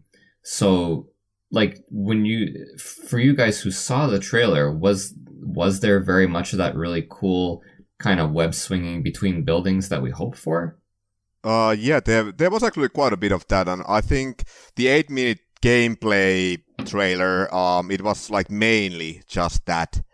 Um, I would say the game looks good, but I don't think it's a day one purchase. Um, I'm actually a big fan of Marvel movies, and I've been a bit bummed out that we haven't really gotten like any decent Marvel games during the past, I don't know, decade. yeah they're Uh, kind of like but- the opposite yeah. of dc right Yeah. dc makes Yeah. the good games marvel makes the good movies Mhm. Yeah. But I mean, I mean, the game does look nice, and I will probably pick it up at some point when it's like 15 euros. Um, but yeah, I don't know. I'm I'm still sort of excited about, but yeah, I'm cautiously optimistic, like Arnie would say. yeah uh, eh, not a not a day one purchase for me Um, I guess we'll see what happens. Like, I mean, look at this point, it certainly looks good. If the web swinging is a nice mechanic, it'll probably be reviewed really well. Yeah. Personally, I'm not a big enough Spider-Man geek to be like really excited and get it on the first day. Spider-Man, Spider-Man, does whatever a spider can. Spins a web any size, catches thieves just like flies. Look out, here comes the Spider-Man. Is he strong? Listen, bud, he's got radioactive blood. Can he swing from a thread? Take a look overhead. Hey there, there goes the Spider-Man. Microsoft time. Yeah, no kidding. This will probably be Um, the shortest segment of this entire episode. Oh man, you know, Yep. like, oh, god damn it, Microsoft. Like, we just all I want from Microsoft is exclusives Yep. and and like no, just no dumb decisions. And I'll tell you, man, when I was at E3, Microsoft was in a completely different building. Other Really? like the yeah, the convention center. There was like a south hall and a west hall, and uh, and that's where virtually everybody was right in one of Mm. those halls, whether it was Nintendo, Bethesda, whatever. For to go see Microsoft's um, you know contribution, you had to like walk a couple of blocks and then line up to get into a different building. Literally line up. Oh wow. I mean, w- the last thing I wanted to do that day was fucking line up. And that's what I ended up doing in order to get into Microsoft's building. yeah. So, you know, right off the bat, I'm like, you guys, you guys. And, uh, when I got in there, I mean, it was, it, it was kind of the same thing really that I saw everywhere else. I didn't see any, um, I didn't see a playable demo of Halo Infinite. I saw a lot of Sea of Thieves. Um, they had playable demos of Soul Calibur 6 with, frankly, shorter lineups, which was Yeah. great. Um, but yeah, like, at this point, is anybody excited for Halo? Nope. this trailer didn't didn't do anything for me. It's I mean, I can assume much like I was talking about before. I've played a Halo game before. I can assume what the gameplay is going to be like. It's just going to look better. Um but I don't it's yeah. I don't even Yeah. have like I can't form like adjectives for this. It it I'm sure people who like Halo are going to are to dig it. And I'm sure it's going to be a competent you know, well-made shooter, but it, it, you know, it doesn't do it for me. I don't, I don't have any interest, honestly. So here's a question for you. Yeah, So Halo 3 gets released, you know, 10 years ago or what have you. yes, Gigantic, right? absolutely. Yeah. Let's say that there's a universe where no other Halo game gets released until now, and Halo Infinite is known as Halo 4. Oof. How excited are we on a scale of 1 to 10? Oh, I mean, it, a lot It's like more it's than 10, be right? For, yeah, 10. absolutely, absolutely. Um, like, come on, guys. Yeah. Uh, You don't have to release, like, just give us something new. You don't have to release the same thing over and over. I, I understand that by releasing Halo sequels on a semi regular basis, you might be making more money. yeah, But that IP is, I'm not going to say it's worthless, but man, if they had just waited a little bit longer, that IP would be so valuable right now yeah. if they, had that like long awaited of- sequel. yeah, they burned a lot of goodwill on a lot of these. Um, honestly, the one that seemed uh, it's funny that you say that, and this will be quick. But of all the like side Halo releases and all that, the only one that ever like really even registered on my radar was Halo Wars because it was like the console RTS version of Halo, and I was like, oh, this is like something new. You know, it's not the same sort of sort of thing over and over again. Um, Yeah, but everything else has just been like over my head for years now. yeah. But isn't that like Microsoft big, like one of the, one of their biggest issues, like when it comes to their first party uh, party franchise? Like, yeah, you have Halo, you have Forza, you have um, Gears of War, Mm. and I would say compared to like Sony and Nintendo, like they have the worst like first party um, titles in a way that, and with a lot of these, like I'm not saying that these are bad games, but Mm. they are the kind of games that never really surprise. Like, I mean, I know what the next Halo game will be like. I know what Gears 5 will be like. Yeah. But with a lot of these other games, okay, so maybe Sony with the Naughty Dog games, they're all fairly similar. Mm. Um, but a lot of time, like you don't really know what they are, you know, coming up with. Yeah, absolutely. And you're Uh, not getting you're not getting a new Last of Us every year, Yeah, right? That's, Yeah, that's kind of the bottom yeah. line is like Naughty Dog has these different IPs that they work on and they release them, you know, on on a welcome basis. It's not that we're getting oversaturated. Um like I saw at the show I saw huge, you know, sections devoted to Call of Duty Black Ops. I think it was Black Ops 3. no Black Ops man, 4. oh man, my interest just could not be lower. Yeah, Yeah, but those are the Well- games that make make the money, right? yeah, absolutely. I mean, at the end of the day, that's that's your you got to play to your fans, right? And that's the that's going to be a large chunk of Xbox users are going to pick this up. Absolutely. Yeah, I think Yeah. a lot of like actually like I think that a lot of Microsoft fans are really happy, and I mean Oh, they did have an impressive lineup of games, but the problem is that these exclusives outside of Battletoads, which I'm really excited about, but I know, right? um, yeah, I mean you know 4K, you know hand drawn animated Mm. graphics. I mean that's gonna be amazing, but I mean I'm sure that Microsoft fans are really happy, but then like one interesting comment that I saw online was that yeah, that was great. Like the lineup of lineup of games was great, but it was basically my PS4 shopping list. yes. Yeah, I, I saw that. Because yeah, they had lots of third parties, but I think most people are gonna pick them up on the PS4. yeah.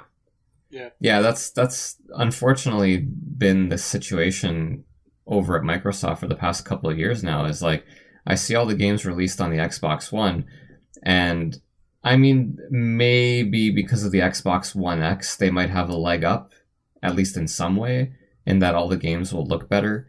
Hmm. But it's it's not quite. It's not enough for me to care personally.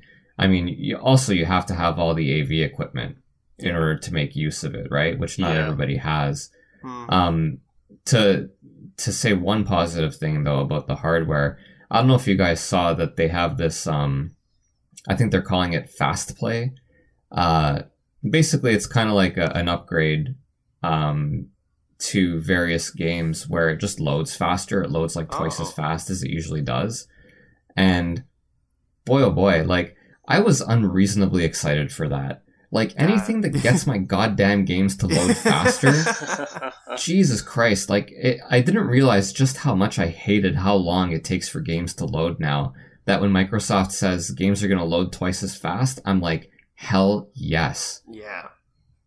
Absolutely. Like that that might be the most shocking thing about the Nintendo Switch. Like it was one of the first things I noticed when I first got it was that I pick up a controller, I press a button, and I'm playing immediately. Immediately.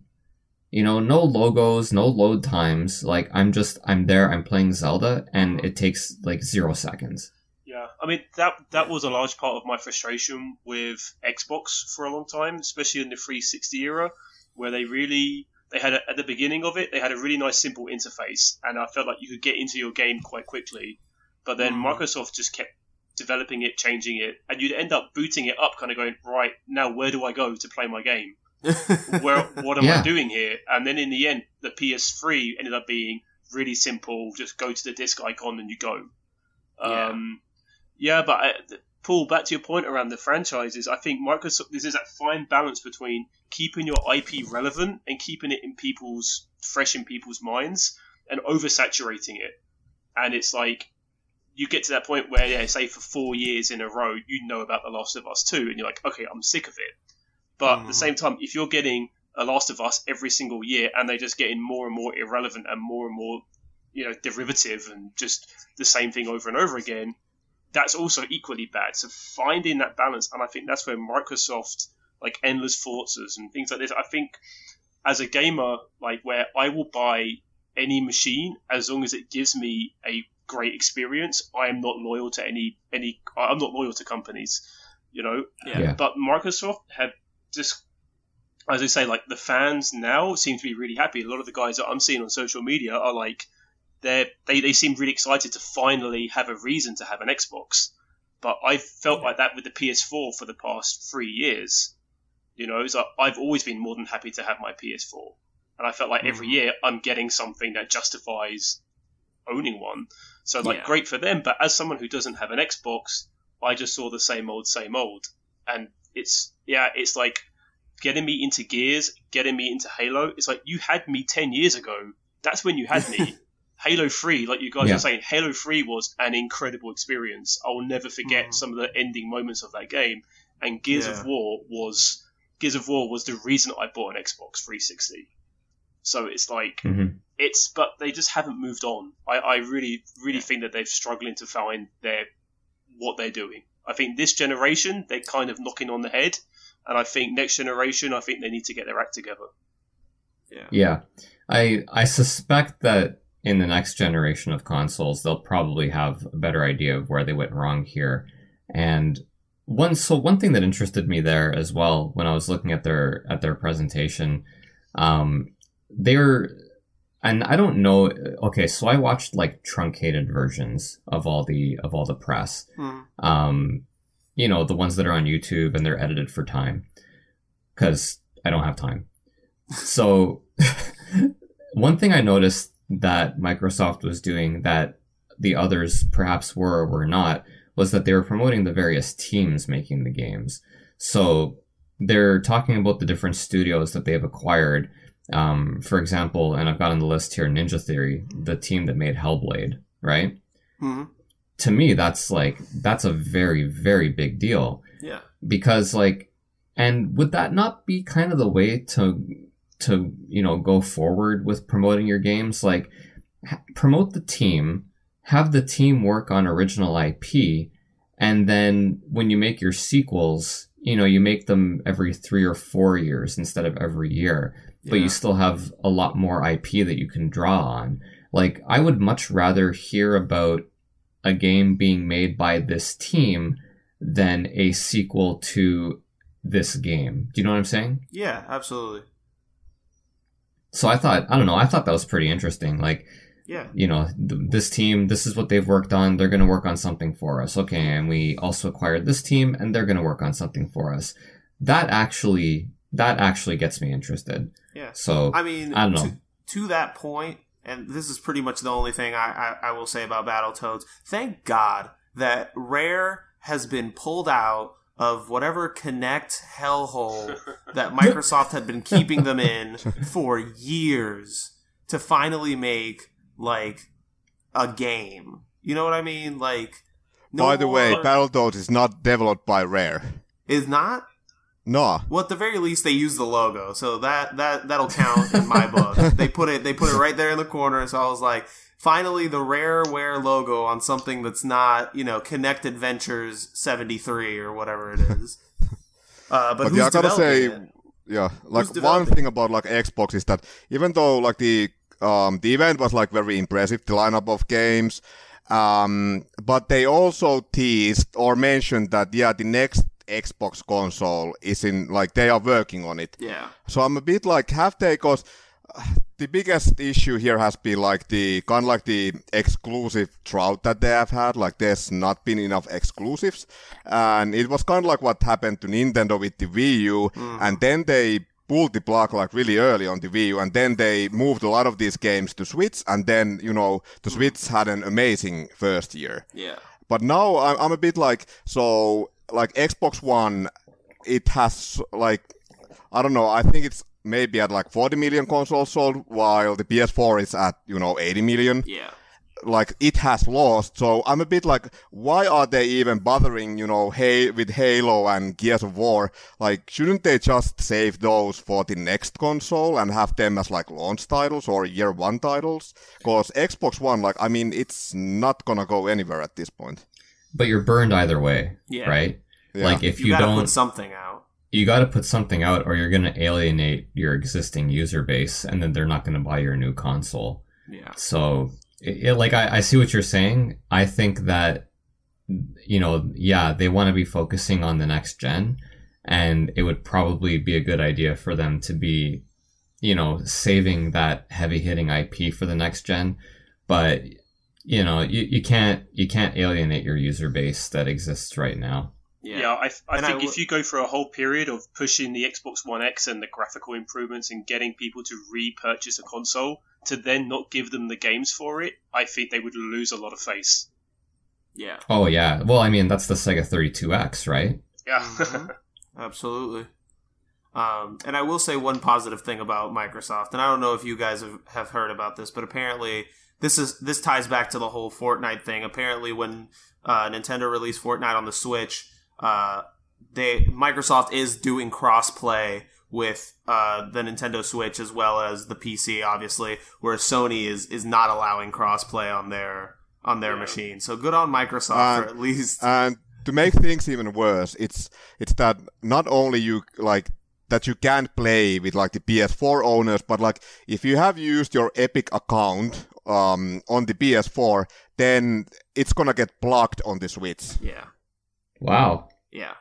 Uh, so good on Microsoft for at least, you know, putting forward the foot that I think everybody wants at this point is just cross-platform play. There's no reason to not not do that. I will say one thing about cross-platform play though, especially for an FPS. I don't want to play against PC gamers on a console. That is true. Yeah, no, Yeah. hell no. I could see that. Um, but I think, you know, for me, it's just more of, uh, just, it's, it's just the option. You know what I mean? Like, don't tell me I can't do something. when I, when, when I paid for your machine and I own this shit, like, I, I went out of my way to, like, do all this. Like, just give me the option. If I want it, I'll do it. If I don't, then I won't. Um, Oh, I don't know, dude. I don't know. That's that's that's kind of a slippery slope in a way because like if unless there's a way that you have the option of being segregated with other console users, like if you want to play against PC people, you know, just because you want the option, that's that's a careful what you wish for thing cuz Yeah. like personally I cannot see Fortnite being or any FPS being fun when I'm using a controller against people with a mouse and keyboard. Like I would actually rather just not have that option at all. Yeah, I, I don't know. I, at least for me, it's always been something to where, especially for something like Fortnite, like I understand that, you know, some people are, are really into it, want to be competitive and stuff like that. But it, say I'm Joey, you know, what's his name? I'm 11 years old. My other friends have Fortnite. They play it on their PC, their, you know, Xbox, their Switch. I have a PS4. I want to play with my friends. Why can't I play with my friends? Yeah, good point. I, I forgot about little Joy Fortnite. Yeah, exactly. We, Like, we have to we have to think about him. think about the children, Paul. well, if we don't think of the children, who will? All right. Uh, anything else on on Microsoft? Uh, Sekiro looked really good. That looks Sekiro amazing. looked amazing, but I I'm not a Souls guy. I mm, I don't want to I don't want to do that. Yeah. Well, I I mean I'm not either. yeah. Um, but only only because I just haven't played it. Like yeah. I'm one of the few people who hasn't even really tried it, other than like a little flirtation with Dark Souls 3. Yeah. I can see myself liking that kind of game, and I think a game like Sekiro, even if it doesn't sell well, it's still good for their rep, right? Yeah. Like the fact that you have From Software working on this game, like that's you know that's pretty strong. yeah, absolutely. I think uh, I think it. you guys need to when when you finish here, go straight down to your local shop and pick up Dark Souls Remastered. I think I think you need to play it. Yeah. I think you might be right. Like, I have. Here's the thing. Like, I have. Do I have Dark Souls or Demon Souls? Yeah, I've got. I've got Dark Souls on the PS3, and I have a hard time. I have a really hard time double dipping. Mm. Um, but with that said, you know, the PS3 one I got it for like ten bucks. I just haven't played it yet, Yeah. and so I don't think it'll. I don't think I can really feel too bad about picking up the remastered one on the Switch, given given the advantages that the Switch offers for that game. Yeah, I actually have the Switch version uh, pre-ordered, but yeah, I mean it got delayed, so Mhm. yeah, and they haven't announced like when it's actually coming out. So I'm willing to give it a chance, but like I'm not sure if it's my kind of game. Well, Geoff, you think it's definitely like worthwhile, eh? Oh, this this looks incredible. I think. Uh, I mean, I I love Dark Souls. That that's right up my alley. I mean, I don't profess to be a great at them, but I always at least complete them once. I never make it through a new game plus because it gets really tough. Yeah. But I love, I you know, I, I do love games that push that. I don't want to sound condescending in any way, but I love games that push me as a gamer. Like it forces me to get good at it. It's like, you know, I, I just played through Persona Five, and and uh, it was it was fun, but it wasn't really really difficult. It didn't really test me. Once I learned the Yeah. mechanics, I was down. Whereas Dark Souls, it pushes you and it makes you good, and it's like that's what that's what I love about From Software games, and so that's why for this one, it's it's something that I don't even need to see that much gameplay. If I know they're developing a game, I'm I'm I'm already interested. You know, it's Yeah. it's a no brainer. But uh, yeah, I think it's great that they that they are trying a, you know a new franchise. Um, was a bit. I was hoping for a Bloodborne 2 because Bloodborne is is that's an incredible game as well. But this looks like a really good blend, like of the two games. So you got the you got the quick movement of uh, Bloodborne, but then you've got like like the heavy combat skills that you need that you when you play Dark Souls. So that Yeah. combination of that, and then you add in that grappling hook, which kind of really varies up like the vertical aspect, which you never really get in a Dark Souls game. It, it the setting. I mean, I'm all over Japanese lore and uh, like history. It's it just seems to be like uh, too good to be true almost. If you if you love a Dark Souls game, Yeah. Well, I'm I'm pretty interested to see how how the development goes and how the reception uh, goes. Like it's it's one of the more interesting games that I saw at the show. Yeah. Um. One. Okay. So I I know that we're not all like big racing fans. Geoff, actually, I'm not sure. Racing games, yes, no. no, not not not in the last generation. Yeah. I mean, from what they showed of Forza Horizon 4, like, it look I mean, obviously it looks really good. Racing games graphically always look incredible.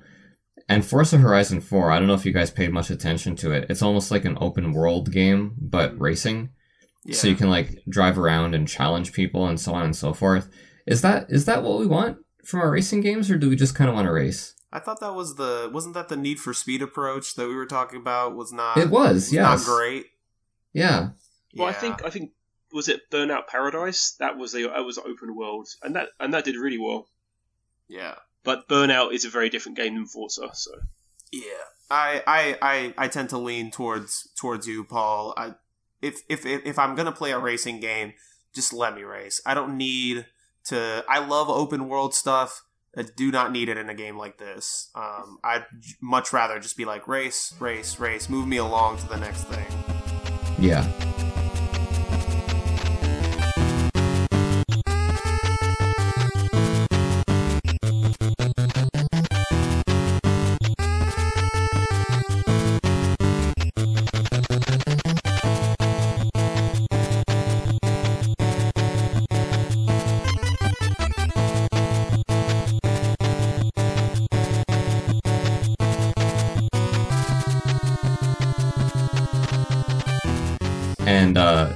Speaking of racing and E3, I gotta say, E3 got me super hyped for potentially and look, it's never gonna happen, let's be honest. my my house does not have the room for it.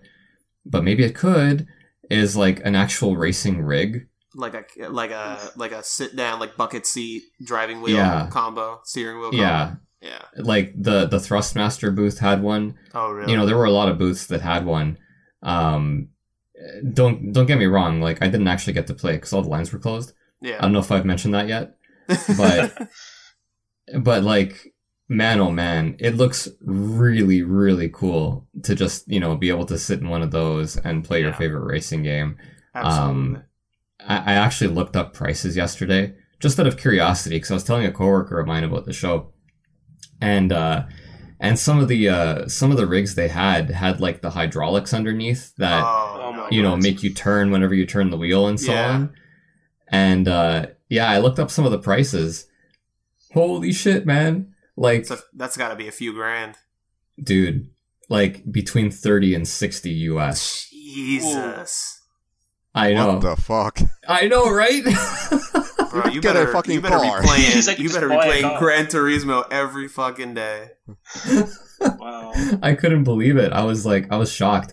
the on the bright side though for those of you who who want to uh, or want to dip your toes in those kind of waters there are much more affordable options that don't have the hydraulics underneath Mhm. um like it's it's it's a super tempting super tempting thing to get into i mean i Yeah. like driving just in general and uh i have to admit going to that show got me got me pretty hyped for the potential of owning one of these things that i never will but maybe Could you imagine like having that setup and then doing like VR?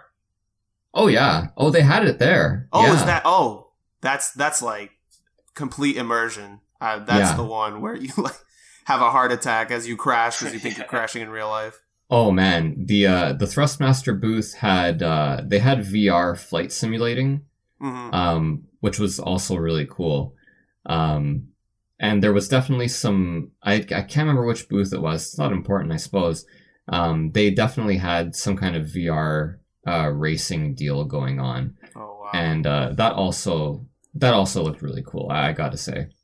nice. Yeah, I gotta say that's like one of the most like I don't really get the appeal of that because I mean, if I want to drive a car, I'm just gonna you know drive a real car. Like there's like so many like way cooler things to do like with VR. Like I, I don't know, like we can't fly, but like make me fly in a VR game. That would be cool. But like if I want to drive a car, I'm just gonna you know hop on my own car. Yeah, I get like uh, my my brother's a complete petrol head, so my, my, my brother absolutely loves watching motorsport. So for him, like he like he has one of these steering wheels with with, with the pedals. He doesn't have a, a seat that moves or anything. But like Yeah. for him, like he he owns a Audi A4, so yeah, a nice family car. Oh wow. But, like, Yeah. You know, it's like he's never going to be able to drive a Lamborghini or a Ferrari. I mean, you can probably do those test days when you go around the track, pay a few hundred, you know, a few Mhm. hundred pounds or euros or whatever, and you can drive a Ferrari for a, an hour, but or maybe less than that, probably ten minutes. But then to have that like be a Formula One, right? You know, uh, uh, racer or NASCAR or whatever you want to do, I, I see, I really see the appeal. Like, I really do see it, but it's yeah, I'm kind of on that side. Like, car for me is a is something that's functional, so yeah. it's not too much of an interest. But I could, you know, the guys who love Gran Turismo and Forza, that that would be, I can understand why they get excited. But yeah, who can afford these these these setups? who, who can afford this stuff? Oh You just have- man, I I could save up. I could save up. I could I could like I could teach myself how. Yeah. but not not the thirty thousand dollar one. The thirty thousand dollar one is like like, when you finally retire, then you will be able to afford yeah, one. you'll be able to play it. oh man, that'll, dude. You know what else was funny is I was looking. So I was just reading some articles on like which kind of racing rig you should buy and so on and so forth. Mm. and uh and they were talking about like hydration and how you know you don't necessarily want your water bottle on the floor next to your rig you should have like a hose set up that goes right to your mouth and, Oh and all, i'm like oh my god these guys are like so hardcore All right. um so Dragon Quest time.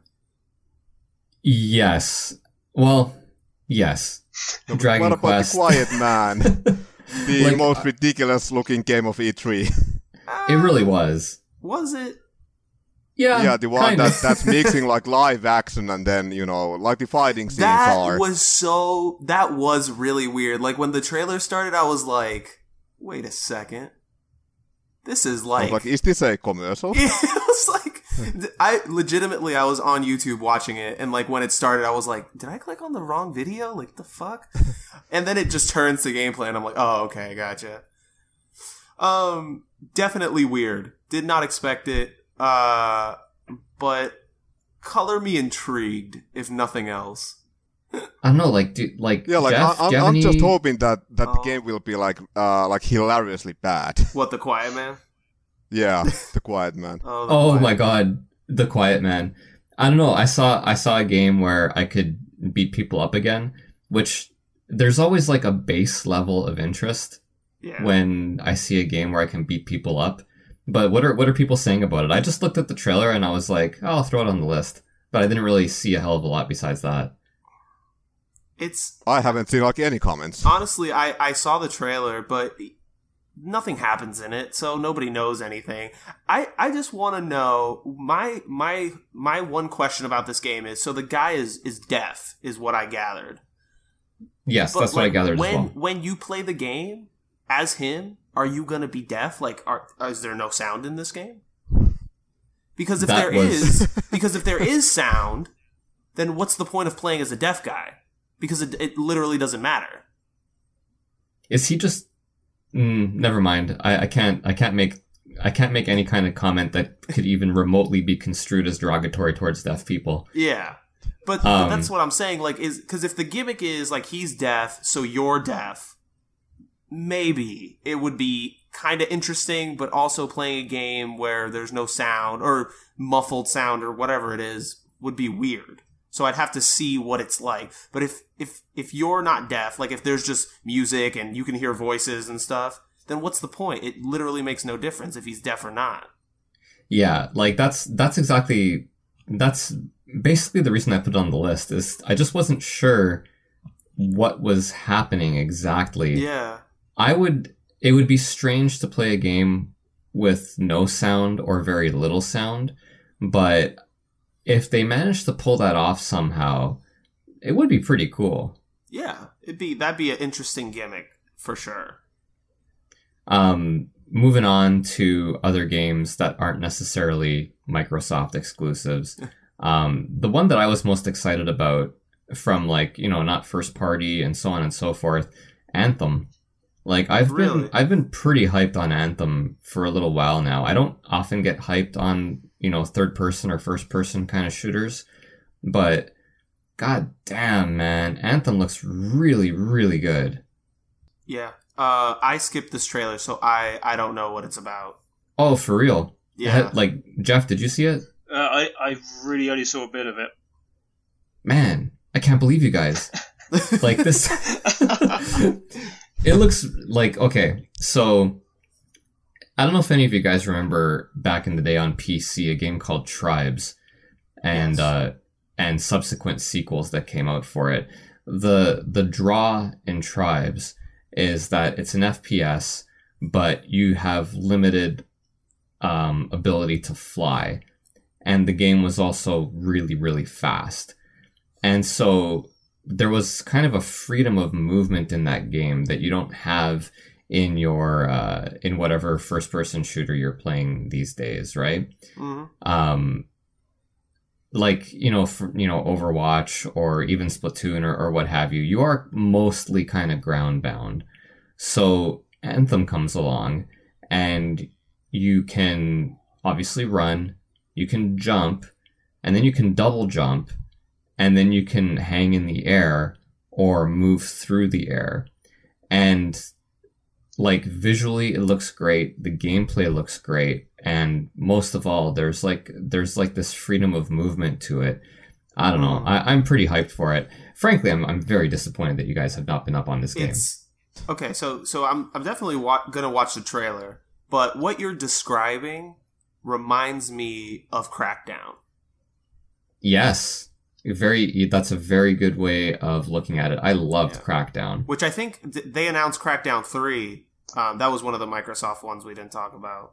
oh that's a shame Yeah, I think they I think they announced it, but I don't I don't I haven't seen anything else for it. The the game I was excited about of this list of games we have left uh, was Cyberpunk 2077. yes That game looks fucking crazy. Ooh, Yeah. yeah. I'm uh, I'm pretty hyped on that. Like it's been at least for me, it's been a long, long time since I've seen a good, you know, Shadowrun style game, Yeah. and that's kind of what it looks like to me. I mean, is that is that what it looked like to you guys? Yeah, it definitely shades of like Blade Runner and all that, you know, good dystopian sci-fi that I enjoy. Yeah, and there's That's just great not that, that, it had a little bit of like 80s flavor as well. Yeah. Yes. A lot of Yeah. a lot of neon going on in the future. Yeah. Yeah, it, it's definitely like a big amalgamation of everything that we grew up with. You know, Yeah. so you've got like your cyberpunk from the '90s, which is like your anime style, like Genocyber of City, Cyber City or Oedo, Ghost in the Shell, Mhm. all this sort of stuff. But it's clearly like I kind of how I kind of saw it was like it's Ghost in the Shell, but when it's gone wrong, when society's gone too far towards like all the technology, and but that it, it's so intriguing. It's like the the setting is just it's like uh, Ready Player One. Everything in it, you just kind of like you're completely like okay, you know, I, I, I want to be there. That's where I want to spend the Yeah. next sixty hours of my gaming life. Yeah. Yeah, But And, yeah, and the Yeah, fact absolutely. that it's uh the fact that it's CD Projekt Red, at least to me, Yeah. says like it's gonna be a big game. Like this is gonna be a large, large world like this, which I'm really excited about. You yeah, can- I mean, you- 60 hours ain't gonna be enough. It's gonna be more like 160 hours. Yeah. yeah, Uh, and you know I you're gonna think get your uh, and I think. I will be more than happy to devote that time. yeah, absolutely. Yeah. Um, aside from that, Fallout 76, uh, nah, didn't really do anything for me. Honestly, honestly, Next. did not did not really do anything for me except for very appreciative of the use of country roads uh, in that trailer. Yes, absolutely. excellent, excellent song choice by uh, by Bethesda there. Uh, but yeah, do you guys anything on Fallout 76? Uh, I mean, oh god, I'm so old, dude. Like I I liked Fallout when it was like Fallout 2 Yeah. on the PC, Yeah, yeah. where it was like a straight up RPG. Um, and Fallout 3, Fallout 4, like here's the thing, like to me those games are all about setting and but the gameplay to me was a little bit too close to Elder Scrolls Yeah, Mm. and you know after oblivion i was kind of like i'm kind of good with uh with that style of game. So even though i want to enjoy fallout because of its very unique setting um the gameplay just doesn't really speak to me anymore unfortunately. So i see something like fallout 76 and the co-op aspect is intriguing because i do have friends here in town who really like fallout yeah, and that could be an excuse to get back into it is being able to play co-op with my buddies um, but aside from that aspect of it i'm not really too hyped about it gotcha. Yeah, I mean, I I really struggled with Fallout 4. Um, that that was just a tough game for me to kind of get into. Fallout 3, I, I actually really liked, but I think Yeah. I've kind of been a bit burnt by these kind of games that I feel like 76 is going to come out unfinished. It's going to be buggy as hell, and it's going to be require lots of patches to be playable. And I just get the feeling like I'll let this one kind of die down, see how people are getting on with it before I jump on board. that's uh that's actually that's a very good point yeah i mean is is bethesda known for releasing buggy games I people had problems with Fallout 4. I do remember that. Um, i think i i think i remember that too Hmm. Yeah. So I, I agree. I'd probably let it come out, see what, what the like what it actually looks like, and then decide then. Uh, but definitely, Cyberpunk is is the open world game that I'm. That's the one. Yeah. Yeah, from from that list for me, uh, like this little list that we have here also has Devil May Cry Five, Yeah. which you know looks great. yeah. Um, Mega the Man Eleven, was very fun for Devil May Cry Five. yeah, Um, Yeah, it's so over the top, but in a good way. Like yeah. out of that uh, little list that we have, well, yeah, Cyberpunk is absolutely like the number one. You know, the game that I'm most hyped, hyped about about this. But like, um, yeah, Devil May Cry Five is a well, let's say distant second, but it's still like the second. yeah, Yeah. And uh, I also saw a little bit of Mega Man Eleven, Yep. And I have to admit, like, I was shocked. It actually looks. I think it looks incredible. It does Doesn't it? It looks really yeah, good. yeah, Yeah, yeah. And Like, I I like just- the new gameplay mechanics. Yeah, I, I was I was really really pleasantly surprised.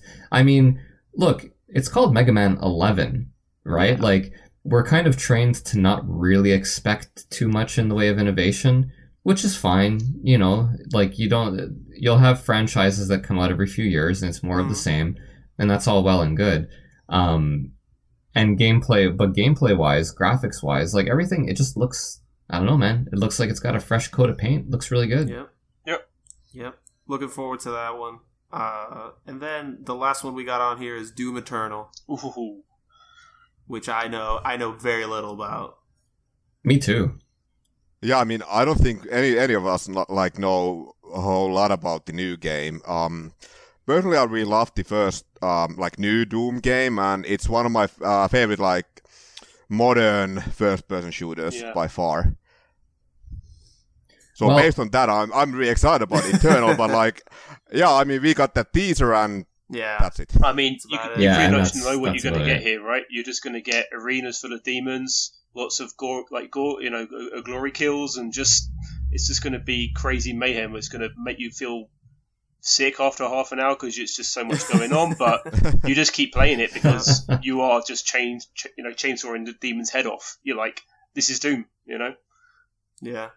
Um, Well, and I and, think, that's and that's all well and good. yeah, I think uh, I, I I think that's about it um, for the ones we have on the list. I know Assassin's Creed had a new game they they they announced right, Odyssey Correct. or something.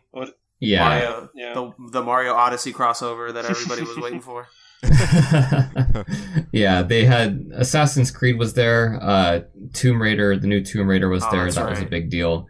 Um, there was a new Total War game coming out, Oh, and really? that looked really good. oh, that's um, interesting. oh, I- yeah, I, and, I wanna um, this- out.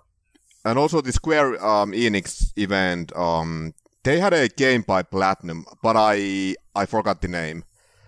But I mean, it's Platinum, so Yeah, yeah. it's automatically like automatically interesting. Yeah. No, the, then name, less- the name escapes me as well. But yeah, yeah, yeah. It's um. Yeah. Yep. And then lest we forget more Octopath Traveler hype, I think. right. That that game's coming out like soon. Isn't that game yeah, coming that out, game's coming out. Uh, Yeah, that game's July coming out pretty soon. I- I, I think the demo was released a few days ago. Why? Why is there another demo? I don't get it. I, it's another one of those things where it's like we've known about this game for uh, over a year now. I, Yeah. we, we got the demo last year. They must have been testing the water. I thought it was great, and I love Bravely Default. They're again one of my favorite RPGs from the DS, the 3DS era. Except for the right at the end, it kind of like the difficulty spikes a bit unfairly. But like if it's from that same team, I'm all in. It's like I we don't need another we don't need another demo, it, and it's coming out so soon. I don't I, I don't get why, but you know maybe they maybe the pre-orders aren't that high. Maybe they need to create a bit more buzz. Like not everybody's Mm. sold like like I am, I guess. So, but it's still a bit odd. Well, I think I think the problem with it is that you'll you'll have your you'll have your hardcore fan base that is going to buy it no matter what. Yeah, Yeah. But then you have a whole bunch of other people that you're trying to convince to pay full price for a pixel art game. mm, And I think that's a tough sell these days. Because when people see pixel art games, they think indie and they think, you know, 30 bucks instead of Yeah.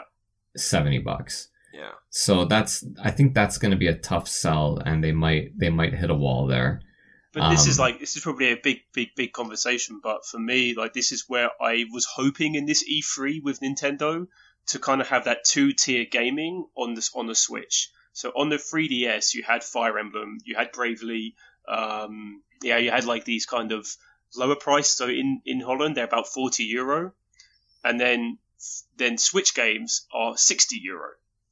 But Hmm. at the moment, so I, I was happy to own both systems because I have like I have my portable games that are a bit cheaper, but I just have just as much depth, and I have my Switch for my home console. But now the Mhm. Switch, it's all home console, so Fire Emblem is going to be sixty euro. But Fire Emblem wasn't sixty euro Yeah, on the it's the- 3DS, so it's like Yeah, it's the same thing with like Pokemon. Like Pokemon Mhm. games have always been, you know, 40, 45 euro games, but like now it's gonna be like 60 to 70 euros, yeah, like the Let's Go games. And also like Kirby um, on the Switch, like I bought it day one, and I mean, I paid it, I don't know, maybe 60 euros for it, and it's actually shorter than the 40 euro 3DS games. yeah, yeah. Well, I guess, I mean, what can I say, right? I guess we'll see what happens. I'll be very interested to see how, how Octopath Traveler sells. Yeah. How it does. Um, like I agree, Geoff. We don't we don't need a demo per se. We just kind of want it released. um, but I also think you're right in that maybe they needed to get that demo out there to get some more, you know, to get some more hype for it. yeah. yeah. Um, but yeah, we'll see. Um, and that pretty much wraps it up. Anything else, guys, from E3 that you want to hit on real quick? The only thing I have is uh, Hollow Knight, so I immediately Yes. downloaded that, and that's pretty good so far. I'm really enjoying that. That was that was recommended to me last year by a buddy who was like, "You've got to Hmm. play this game. You've got to play this game on Steam anyway." Yeah. Um, so the fact that it's going to be available on Switch, I think, I think now is the time to dip my toes in the Hollow Knight waters. yeah. I have actually had the game on Steam for for months because I actually won a giveaway and I got got a download code for Oh, the game, wow. but Oh, nice.